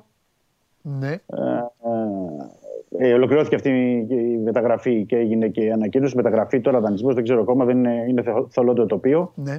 Ε, και πρέπει να πω ότι η Κόνιασπορ ε, ζήτησε από τον Ολυμπιακό ε, σήμερα τον ε, Γκάρι Ροντρίγκες. Α, Ε, ο Γκάρι Ροντρίγκες, ο οποίος να θυμίσω ότι έχει παίξει στη Γαλατά Σαράι, στη Φενέρμπαξε, δηλαδή έχει πολύ καλό όνομα στην Τουρκία. ε, το ξέρουν, ναι. Ναι, έχει, αυτό το πάρε δώσε με την Κόνια Σπορ λόγω και τον, ε, τώρα τον Μπουχαλάκη, το δανεισμό παλιότερα του Χασάν. ναι. Ε, και που πήρε ο Ολυμπιακός τώρα τον, ε, το Ζούμερ. Ε, δεν ξέρω αν προχωρήσει. Υπό την έννοια δεν ξέρω αν προχωρήσει αν θέλει ο παίκτης. Ακόμα δεν, είναι πολύ νοπό. Δεν ξέρω. Ε, επειδή έγινε σήμερα αυτή η- η κρούση, αν ο, ο παίκτης θέλει να επιστρέψει στην Τουρκία, αν θέλει να πάει εκεί. Να θυμίσω απλά ότι είναι οι μεταγραφές στην Τουρκία μέχρι τις 8 Φεβρουαρίου. Οπότε υπάρχουν μέρες και για να γίνει αυτή η διαπραγμάτευση και για να δούμε αν θα πιστεί ο παίκτης να, να πάει, αν θέλει να πάει κιόλας. Γιατί ε, εδώ πρέπει να μπει και ένα, στην εξίσωση και μια άλλη παράμετρος ότι με τον ερχομό του Κανός και του Ζούμερ ναι. συν τον ε, Μασούρα ουσιαστικά αυτή τη στιγμή είναι η τρίτη ή η τέταρτη επιλογή ο Γκάρι Ροντρίγκες, έτσι για τα εξτρέμ. ναι. Συν, τα- συν τα παιδιά που παίζουν εκεί, δηλαδή ο Φορτούνης, ο Μπιέλ. Ε, είναι πιο πίσω στην ιεραρχία πια ο, ο Γκάρι Ροντρίγκες και δεν ξέρω αν μετρήσει αυτό στην, ε, στην απόβασή του. Ναι, ε, οπότε ε, σε αυτό το. Δηλαδή υπάρχει μια μήνυ ανατροπή, ε. Δηλαδή, τι εννοώ, εκεί που φαινόταν ο Μασούρας ε, στην κούρσα Ναι. Για την έξοδο. Να, ε, Ναι, να τώρα που γίνει- είπες για Μασούρα, επίσης δεν πρέπει να αποκλείσω γιατί πάντα μιλάμε για Τουρκία, πάντα μιλάμε για ανοιχτή περί... μεταγραφική περίοδο και Τραμπζοσπορ που τον θέλει. Ναι. Δεν ξέρω αν αύριο μεθαύριο η Τραμπζοσπορ κάνει εκείνη πρόταση για τον Μασούρα. Ε, Οπότε... ναι, αλλά ε, άμα είναι να φύγει, ένας θα φύγει. ναι, ναι, ε, μετά ναι. τι, εκεί που είχε δύο θα μείνει πάλι με δύο; Όχι, όχι. Αν φύγει ένας θα φύγει. Ωραία. Και αν φύγουν κιόλας, γιατί. Σωστά. ε, Μετράει και Ωραία. το οικονομικό, μετράνε και διάφορα. Τέλεια. ναι. Πάμε τώρα στα, στα περιφερειακά, γιατί αύριο θα μιλήσουμε πιο ζεστά για το παιχνίδι. Οι, οι δύο, οι δύο πλάγιοι, Ναι. πού τους, ε, πού τους βάζεις στην ιστορία της Τούμπας, τους χώνεις στην εικοσάδα εσύ ή τους αφήνεις... Πρέπει να, πρέπει να πω ότι έκαναν προπόνηση χθες. Κανονικά. Εντάξει, είναι πεζούμενοι σήμερα το παίκτες. πρωί. Ναι, μπράβο. Σήμερα το πρωί, γιατί έχουν περάσει και τα εργομετρικά τεστ και ε, τα αγωνιστικά έκαναν τώρα. Απλά δεν έχουμε εικόνα ακόμα γιατί είναι νωρίς. Ναι. Αλλά οι πληροφορίες που έχουμε είναι ότι και οι δύο παίκτες έχουν πει στον ε, Μίτσελ ότι αν θέλεις coach μπορεί να μας χρησιμοποιήσεις. Εμείς είμαστε έτοιμοι για να παίξουμε. Οκ. Οπότε δεν θα απέκλεια να είναι στην ε, αποστολή και δεν θα απέκλεια και κάποιος από τους δύο δηλαδή να παίξει κιόλας. Ναι. Εντάξει, ανάλογα, και, με το, βέβαια, παιχ- και με το ανάλογα παιχνίδι παιχνίδι. και με τις... Ναι, ναι. Ε, Ναι, ναι, ναι. Θα το δούμε. Μη Αυτό δεις, έχει... μη δεις και- μη δεις και κάποιον βασικό, εγώ θα σου πω. δεν, θα, δεν αποκλείω. Δεν αποκλείω γιατί την- είναι πέμπτη, έτσι. Έχουμε ουσιαστικά δύο προπονήσεις ακόμα. Ναι. Οπότε σε αυτές μπορεί θα, θα φανούν. Θα φανούν και τι θα δοκιμάσει ο Μίτσελ που το αποφεύγει τώρα. Γιατί ξέρεις πολλές φορές και οι προπονητές αποφεύγουν τώρα γιατί πρέπει να χρησιμοποιούν και στα διπλά και τα τρία δεκάρια όπως είχαμε συνηθίσει να λέμε. Ε, διάφορα πράγματα. Οπότε ξέρεις θέλουν να κρατήσουν και όσο δυνατό περισσότερους παίκτες ε, ε, πιο ζεστούς σε γρήγορση. Ναι. Μέχρι τελευταία στιγμή. Αλλά είναι έτοιμοι για να αγωνιστούν. Πρέπει να πω ότι και μέχρι την περασμένη εβδομάδα, περασμένο Σαββατοκύριακο, ήταν βασικοί, έπαιζαν. Έτσι είναι. Οπότε δεν είναι ένα Είναι δύο παίκτες. Ε, για να το πω και στο, και, στο, Σά- και στο Σάβα εκεί, για να ξέρει και ο Σάβας τι ξέρει ο φίλος μου ο Ρασβάν. Είναι δύο δεξιοπόδαροι.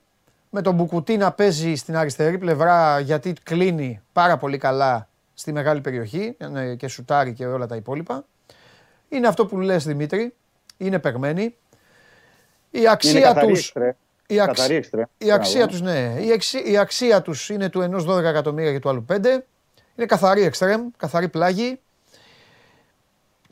Κοίταξε να δεις, είναι παίκτες οι οποίοι, για να το δέσω λίγο και με το παιχνίδι, μπορεί να δώσουν ακόμα περισσότερα στον Ολυμπιακό στο επιθετικό του κομμάτι. Στο μέσο επιθετικό του δεν ξέρω τι μπορεί να δώσουν. Γιατί εκεί έχει σημασία να γνωρίζει και τους συμπαίκτες σου. Ναι. Στο ανασταλτικό κομμάτι, εκεί είναι και αν δεν ξέρω καθόλου. Γιατί, θα, συ- γιατί σε λίγο καιρό αυτοί οι δύο ποδοσφαιριστές θα συνεργάζονται με δύο επιθετικά back και εκεί καταλαβαίνετε εσείς που βλέπετε και πολλά παιχνίδια, αλλά ακόμη και ένας βλέπει την εκπομπή έτσι απλά επειδή μας γουστάρει και- και να μην ξέρει μπάλα, καταλαβαίνετε ότι θα υπάρχουν ερωτήματα. Και από τη μία πόσο ο Ολυμπιακός μπορεί να γίνει ακόμη πιο πιεστικός και από την άλλη πώς μπορεί να γίνει πιο ευάλωτος. Λοιπόν, για όλα αυτά λοιπόν κύριε Σάβα, τι κάνει ο φίλος μου; Μια χαρά είναι. Αυτό έλειπε. Προετοιμάζει την ομάδα του, έχει αρκετές επιστροφές. Ναι. Α, για πες μας. Μπήκε στις προπονήσεις και ο Κετζιόρα. Ναι. Ε, πρώτα απ' όλα, εντάξει, ε, είχε, είπαμε ότι ξεκουράστηκε στο παιχνίδι με το Λεβαδιακό ο Ίγκασον. Έρχεται ξεκούραστος. Ναι. Ήταν τιμωρημένος ο Τάγδε Αυγούστο, έρχεται και αυτός ξεκούραστος. Ναι. Μπαίνει ο Κετζιόρα που μπορεί να δώσει λύσεις σε πολλές από τις θέσεις της άμυνας. Ναι. Είτε στα ε, πλάγια μπακ, είτε στα στόπερ. Α, λογικά θα είναι ο, Πο- ο Πολωνός στην αποστολή κανονικά με τους υπόλοιπους. Ε, έπεσε και η ποινή του Μπράντον Τόμας, Σωστό, κάτι που σωστό. σημαίνει ότι είναι διαθέσιμος και ότι δεν θα χρειαστεί να βγάλει κι άλλο ένα 90 λεπτό ο Νέλσον Ολιβέρα. Γενικά το κλίμα στον ΠΑΟΚ είναι ε, σε καλό επίπεδο. Ε, αυτό έλειπε ρε Σάβα. Φαίνεται και από τις εικόνες που υπάρχουν από τις προπονήσεις. πο- Βλέπεις πολλά χαμογελαστά πρόσωπα. Ναι. Νομίζω ότι είναι σε καλό φεγγάρι ο ΠΑΟΚ και θα προσπαθήσει να το επιβεβαιώσει και την Κυριακή στο πολύ δύσκολο παιχνίδι με τον Ολυμπιακό. Ναι. Παιδιά, κοιτάξτε να δείτε, με ιντριγκάρει πάρα πολύ αυτό το παιχνίδι. Το λέω και για τους τηλεθεατές.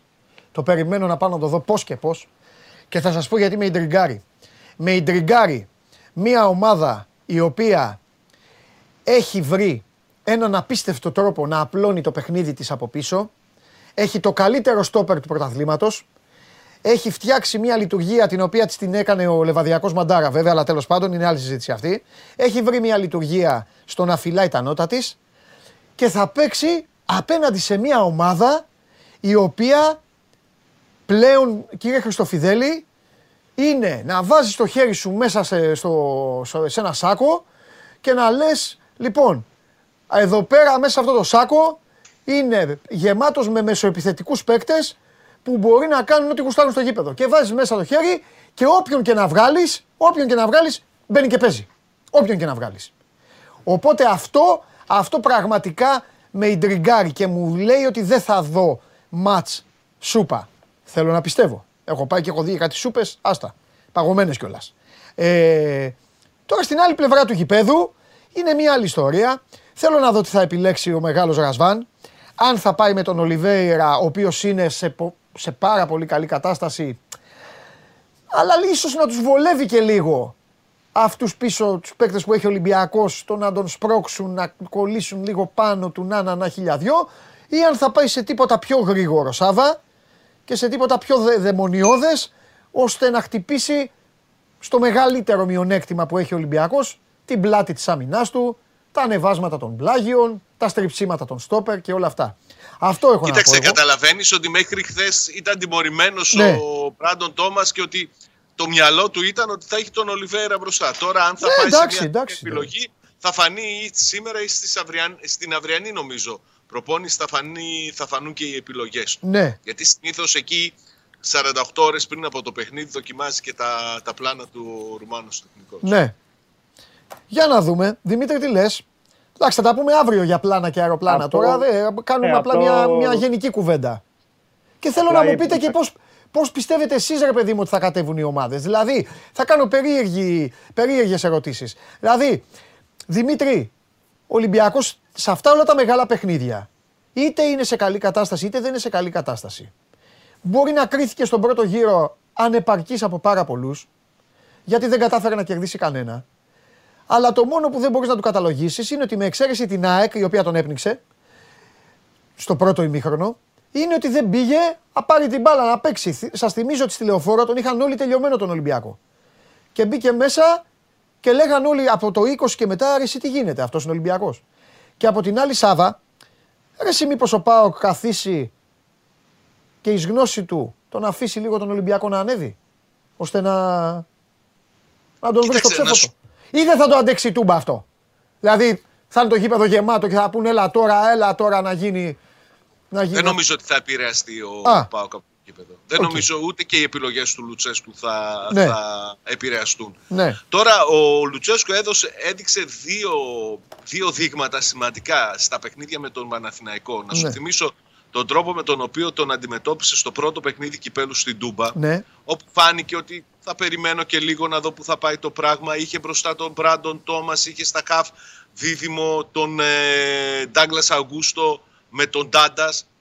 Και στο δεύτερο παιχνίδι στη Λεωφόρο που ήθελε να κρατήσει περισσότερο την μπάλα, έβαλε μπροστά τον Έλσον Ολιβέρα και επανέφερε το ΣΒΑΜ στα, στα χαφ.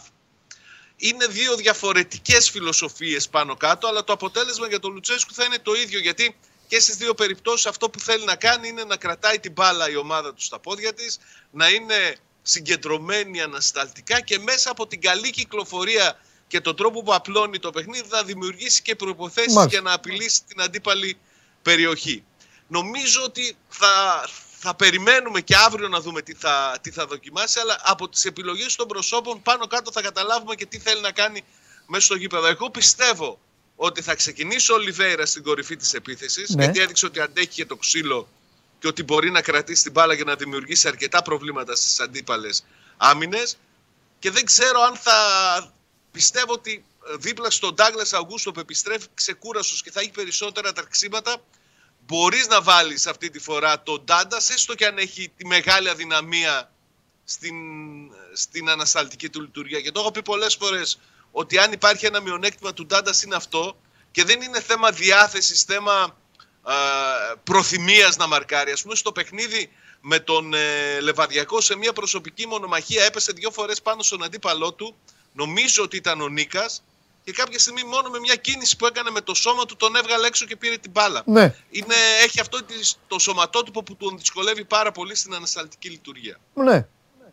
Δημήτρη, τι λες για αυτά που λέγαμε, τι είναι εσύ, τι, τι περιμένεις; Θα σου έλεγα, επειδή είναι τα καινούργια πρόσωπα που έχουν μπει, Σωστό και αυτό. να, να έχουμε αύριο, μήπως έχει δείξει κάτι σήμερα ή και δείξει και αύριο Ναι. ο Μίτσελ, να μπορούμε να πούμε περισσότερα Ναι, για να καλά, δούμε εγώ τις δεν σε διαθέσεις του ρωτάω προπονητή. σχήματα και... Ναι, ναι, ναι. Όχι, λέω Για σένα λέω τι. με την έννοια γιατί είναι διαφορετικό. Αν θα παίξουν και οι δύο εξτρέμ ή αν θα παίξει ένα δεκάρι με τον Μπιέλ ε, πλάγια. Ξέρεις, όλα αυτά αλλάζουν και αλλάζει και η διαμόρφωση. Θεωρώ, ε, να πω έτσι κάτι, μ, άντε να δώσουμε μια ιδέα από σήμερα, ότι υπάρχει στη, σκε- στο μυαλό του Μίτσελ, υπάρχει η σκέψη στο, του Μίτσελ, δεν θα απέκλεια δηλαδή να δούμε κάποια στιγμή να γυρίζει μετά από πολύ καιρό Σαν ο Μασέκου. Εμβιλά- ο Εμβιλάς στα στόπερ Α, α, α, α. και να, και να παίξει ο Σαμασέκο δίπλα στον ε, Χουάνκ. Ναι.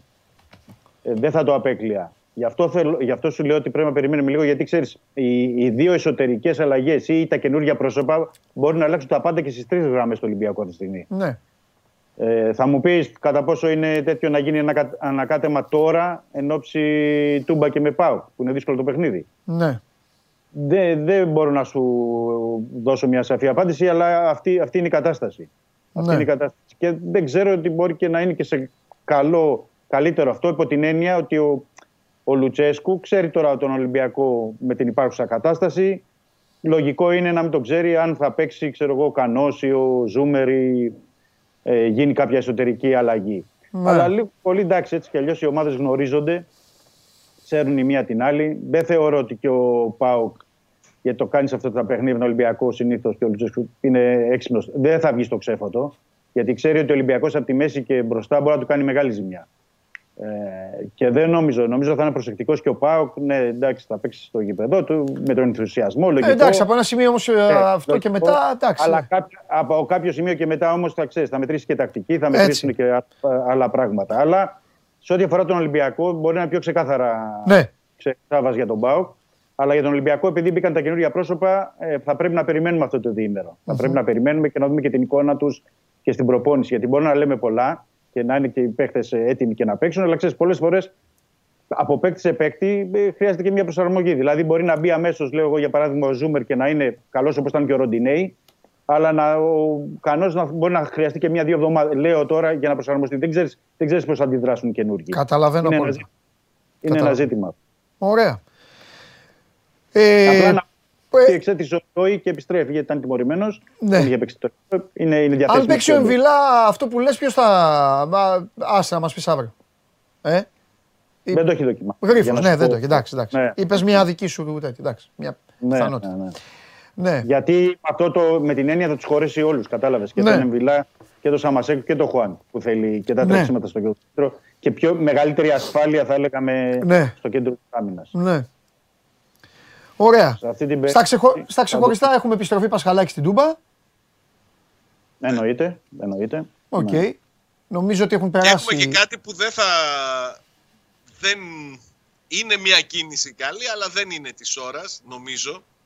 Δεν θα σ' αρέσει και σένα, Παντελή. Τι; Είσαι κατά τέτοιων εκδηλώσεων. Στο παιχνίδι με τον Ολυμπιακό θα τιμηθεί ο Λέο Μάτος που θα έρθει από τη Βραζιλία επειδή κρέμασε τα παπούτσια του για την προσφορά του στην ομάδα. Α, εγώ τα έχω πει αυτά. Οι γιορτούλες. Α, και εγώ συμφωνώ με αυτό. Οι γιορτούλες. Και είχε κάνει κάτι ο Πάοκ. Καλά, με όλες τις ομάδες. Εγώ κρατάω σημειώσεις σε όλες οι ομάδες. Είχε κάνει κάτι στον τελικό πρωταθλήματος ο Πάοκ. Ε, Ρατζέλοβιτς Γιανούλης. Δεν θυμάμαι τι. Ήμουν, είχε κάνει μια εκδήλωση. Κάτι είχε κάνει ο Πάοκ εκεί και μετά έχασε το παιχνίδι.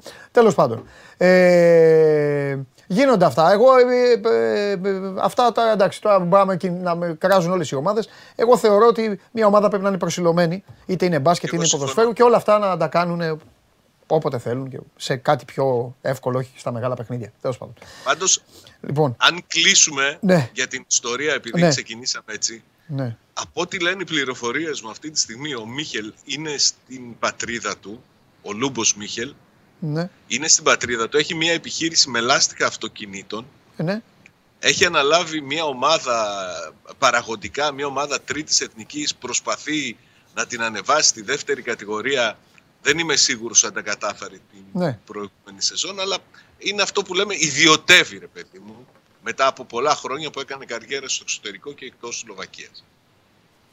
Αυτό το λες για τη συζήτηση για την άλλη; Για την αρχική. Ε, καλά, εντάξει, μωρέ. Και ο Δημήτρης σου είπε, μπορεί, ε, ε, ο- πάει στη σχέση με το διαιτητή, δεν πάει μόνο για για τον Μπάουκ. Μπορεί, Εντάξει, γιατί θα σου πει ο Δημήτρης γιατί. Και τι είπα να πει, πάβει να είναι φίλος και να έχει βοηθήσει, ας πούμε, τον άλλον στην καριέρα του. Τέλος πάντων, δεν είναι τώρα. Αυτό δεν. Λοιπόν, το θέμα είναι να παίξουν οι ομάδες, να δούμε ένα ωραίο παιχνίδι και να τελειώνει η υπόθεση. Θα δούμε νομίζω. Ε, αυτό. Καλά, άσε γιατί όταν τα, τα νομίζεις εσύ. Οι σούπε. Εντάξει, Α, θα δούμε. καλό, καλό είναι αυτό που λέει τώρα ο Παντελής να φέρνουμε τη Δευτέρα για να κάνουμε το ταμείο. Γιατί Ναι, μωρέ, εντάξει. Ε, μακάρι να μην κάνουμε ταμείο τη ό,τι, Δευτέρα. ό,τι και να λέμε εμείς, όχι κάνω λέω εγώ γενικά, ταμείο, σας κάνω εγώ, για, μαλλιά κουβάρια. λέω γενικά για παιχνίδι και για διαιτησία. Γιατί τώρα από πριν ό,τι και να πούμε. Λοιπόν, να Λίγη κάτσουν όλοι συζήτηση. φρόνημα γιατί μόλις μπήκε ο Φλεβάρης. Και ο Φλεβάρης είναι γεμάτο ζαλάδες, όπως λέω εγώ. Αυτό, τίποτα άλλο. δεν το εντάξει. βλέπω να καθούνται φρόνημα, δεν το βλέπω. Να κάτσουν.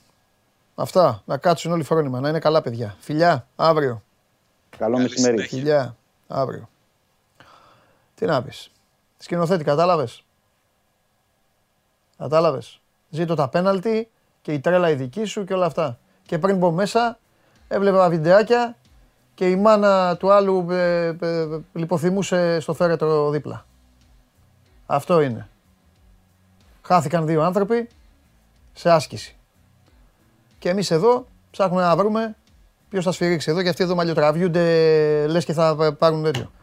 Λοιπόν, πηγαίνετε να συζητήσετε λίγο με τους γονείς σας, γιατί ξέρω τι σας λέω.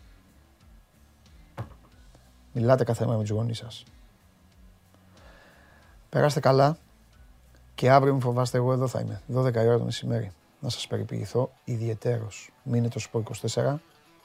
Σήμερα, μόλις τελειώσετε τη δουλειά, ξεκουραστείτε, φάτε και πηγαίνετε καμιά βόλτα να δείτε πώς είναι η ζωή Αναπνεύστε λίγο, δείτε λίγο τον ουρανό.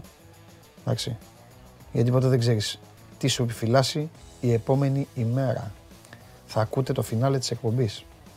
Και αυτό θα κρατάτε. Όλα τα υπόλοιπα που θα έχετε ακούσει, δεν θα τα κρατάτε. Οκ. Φιλάκια.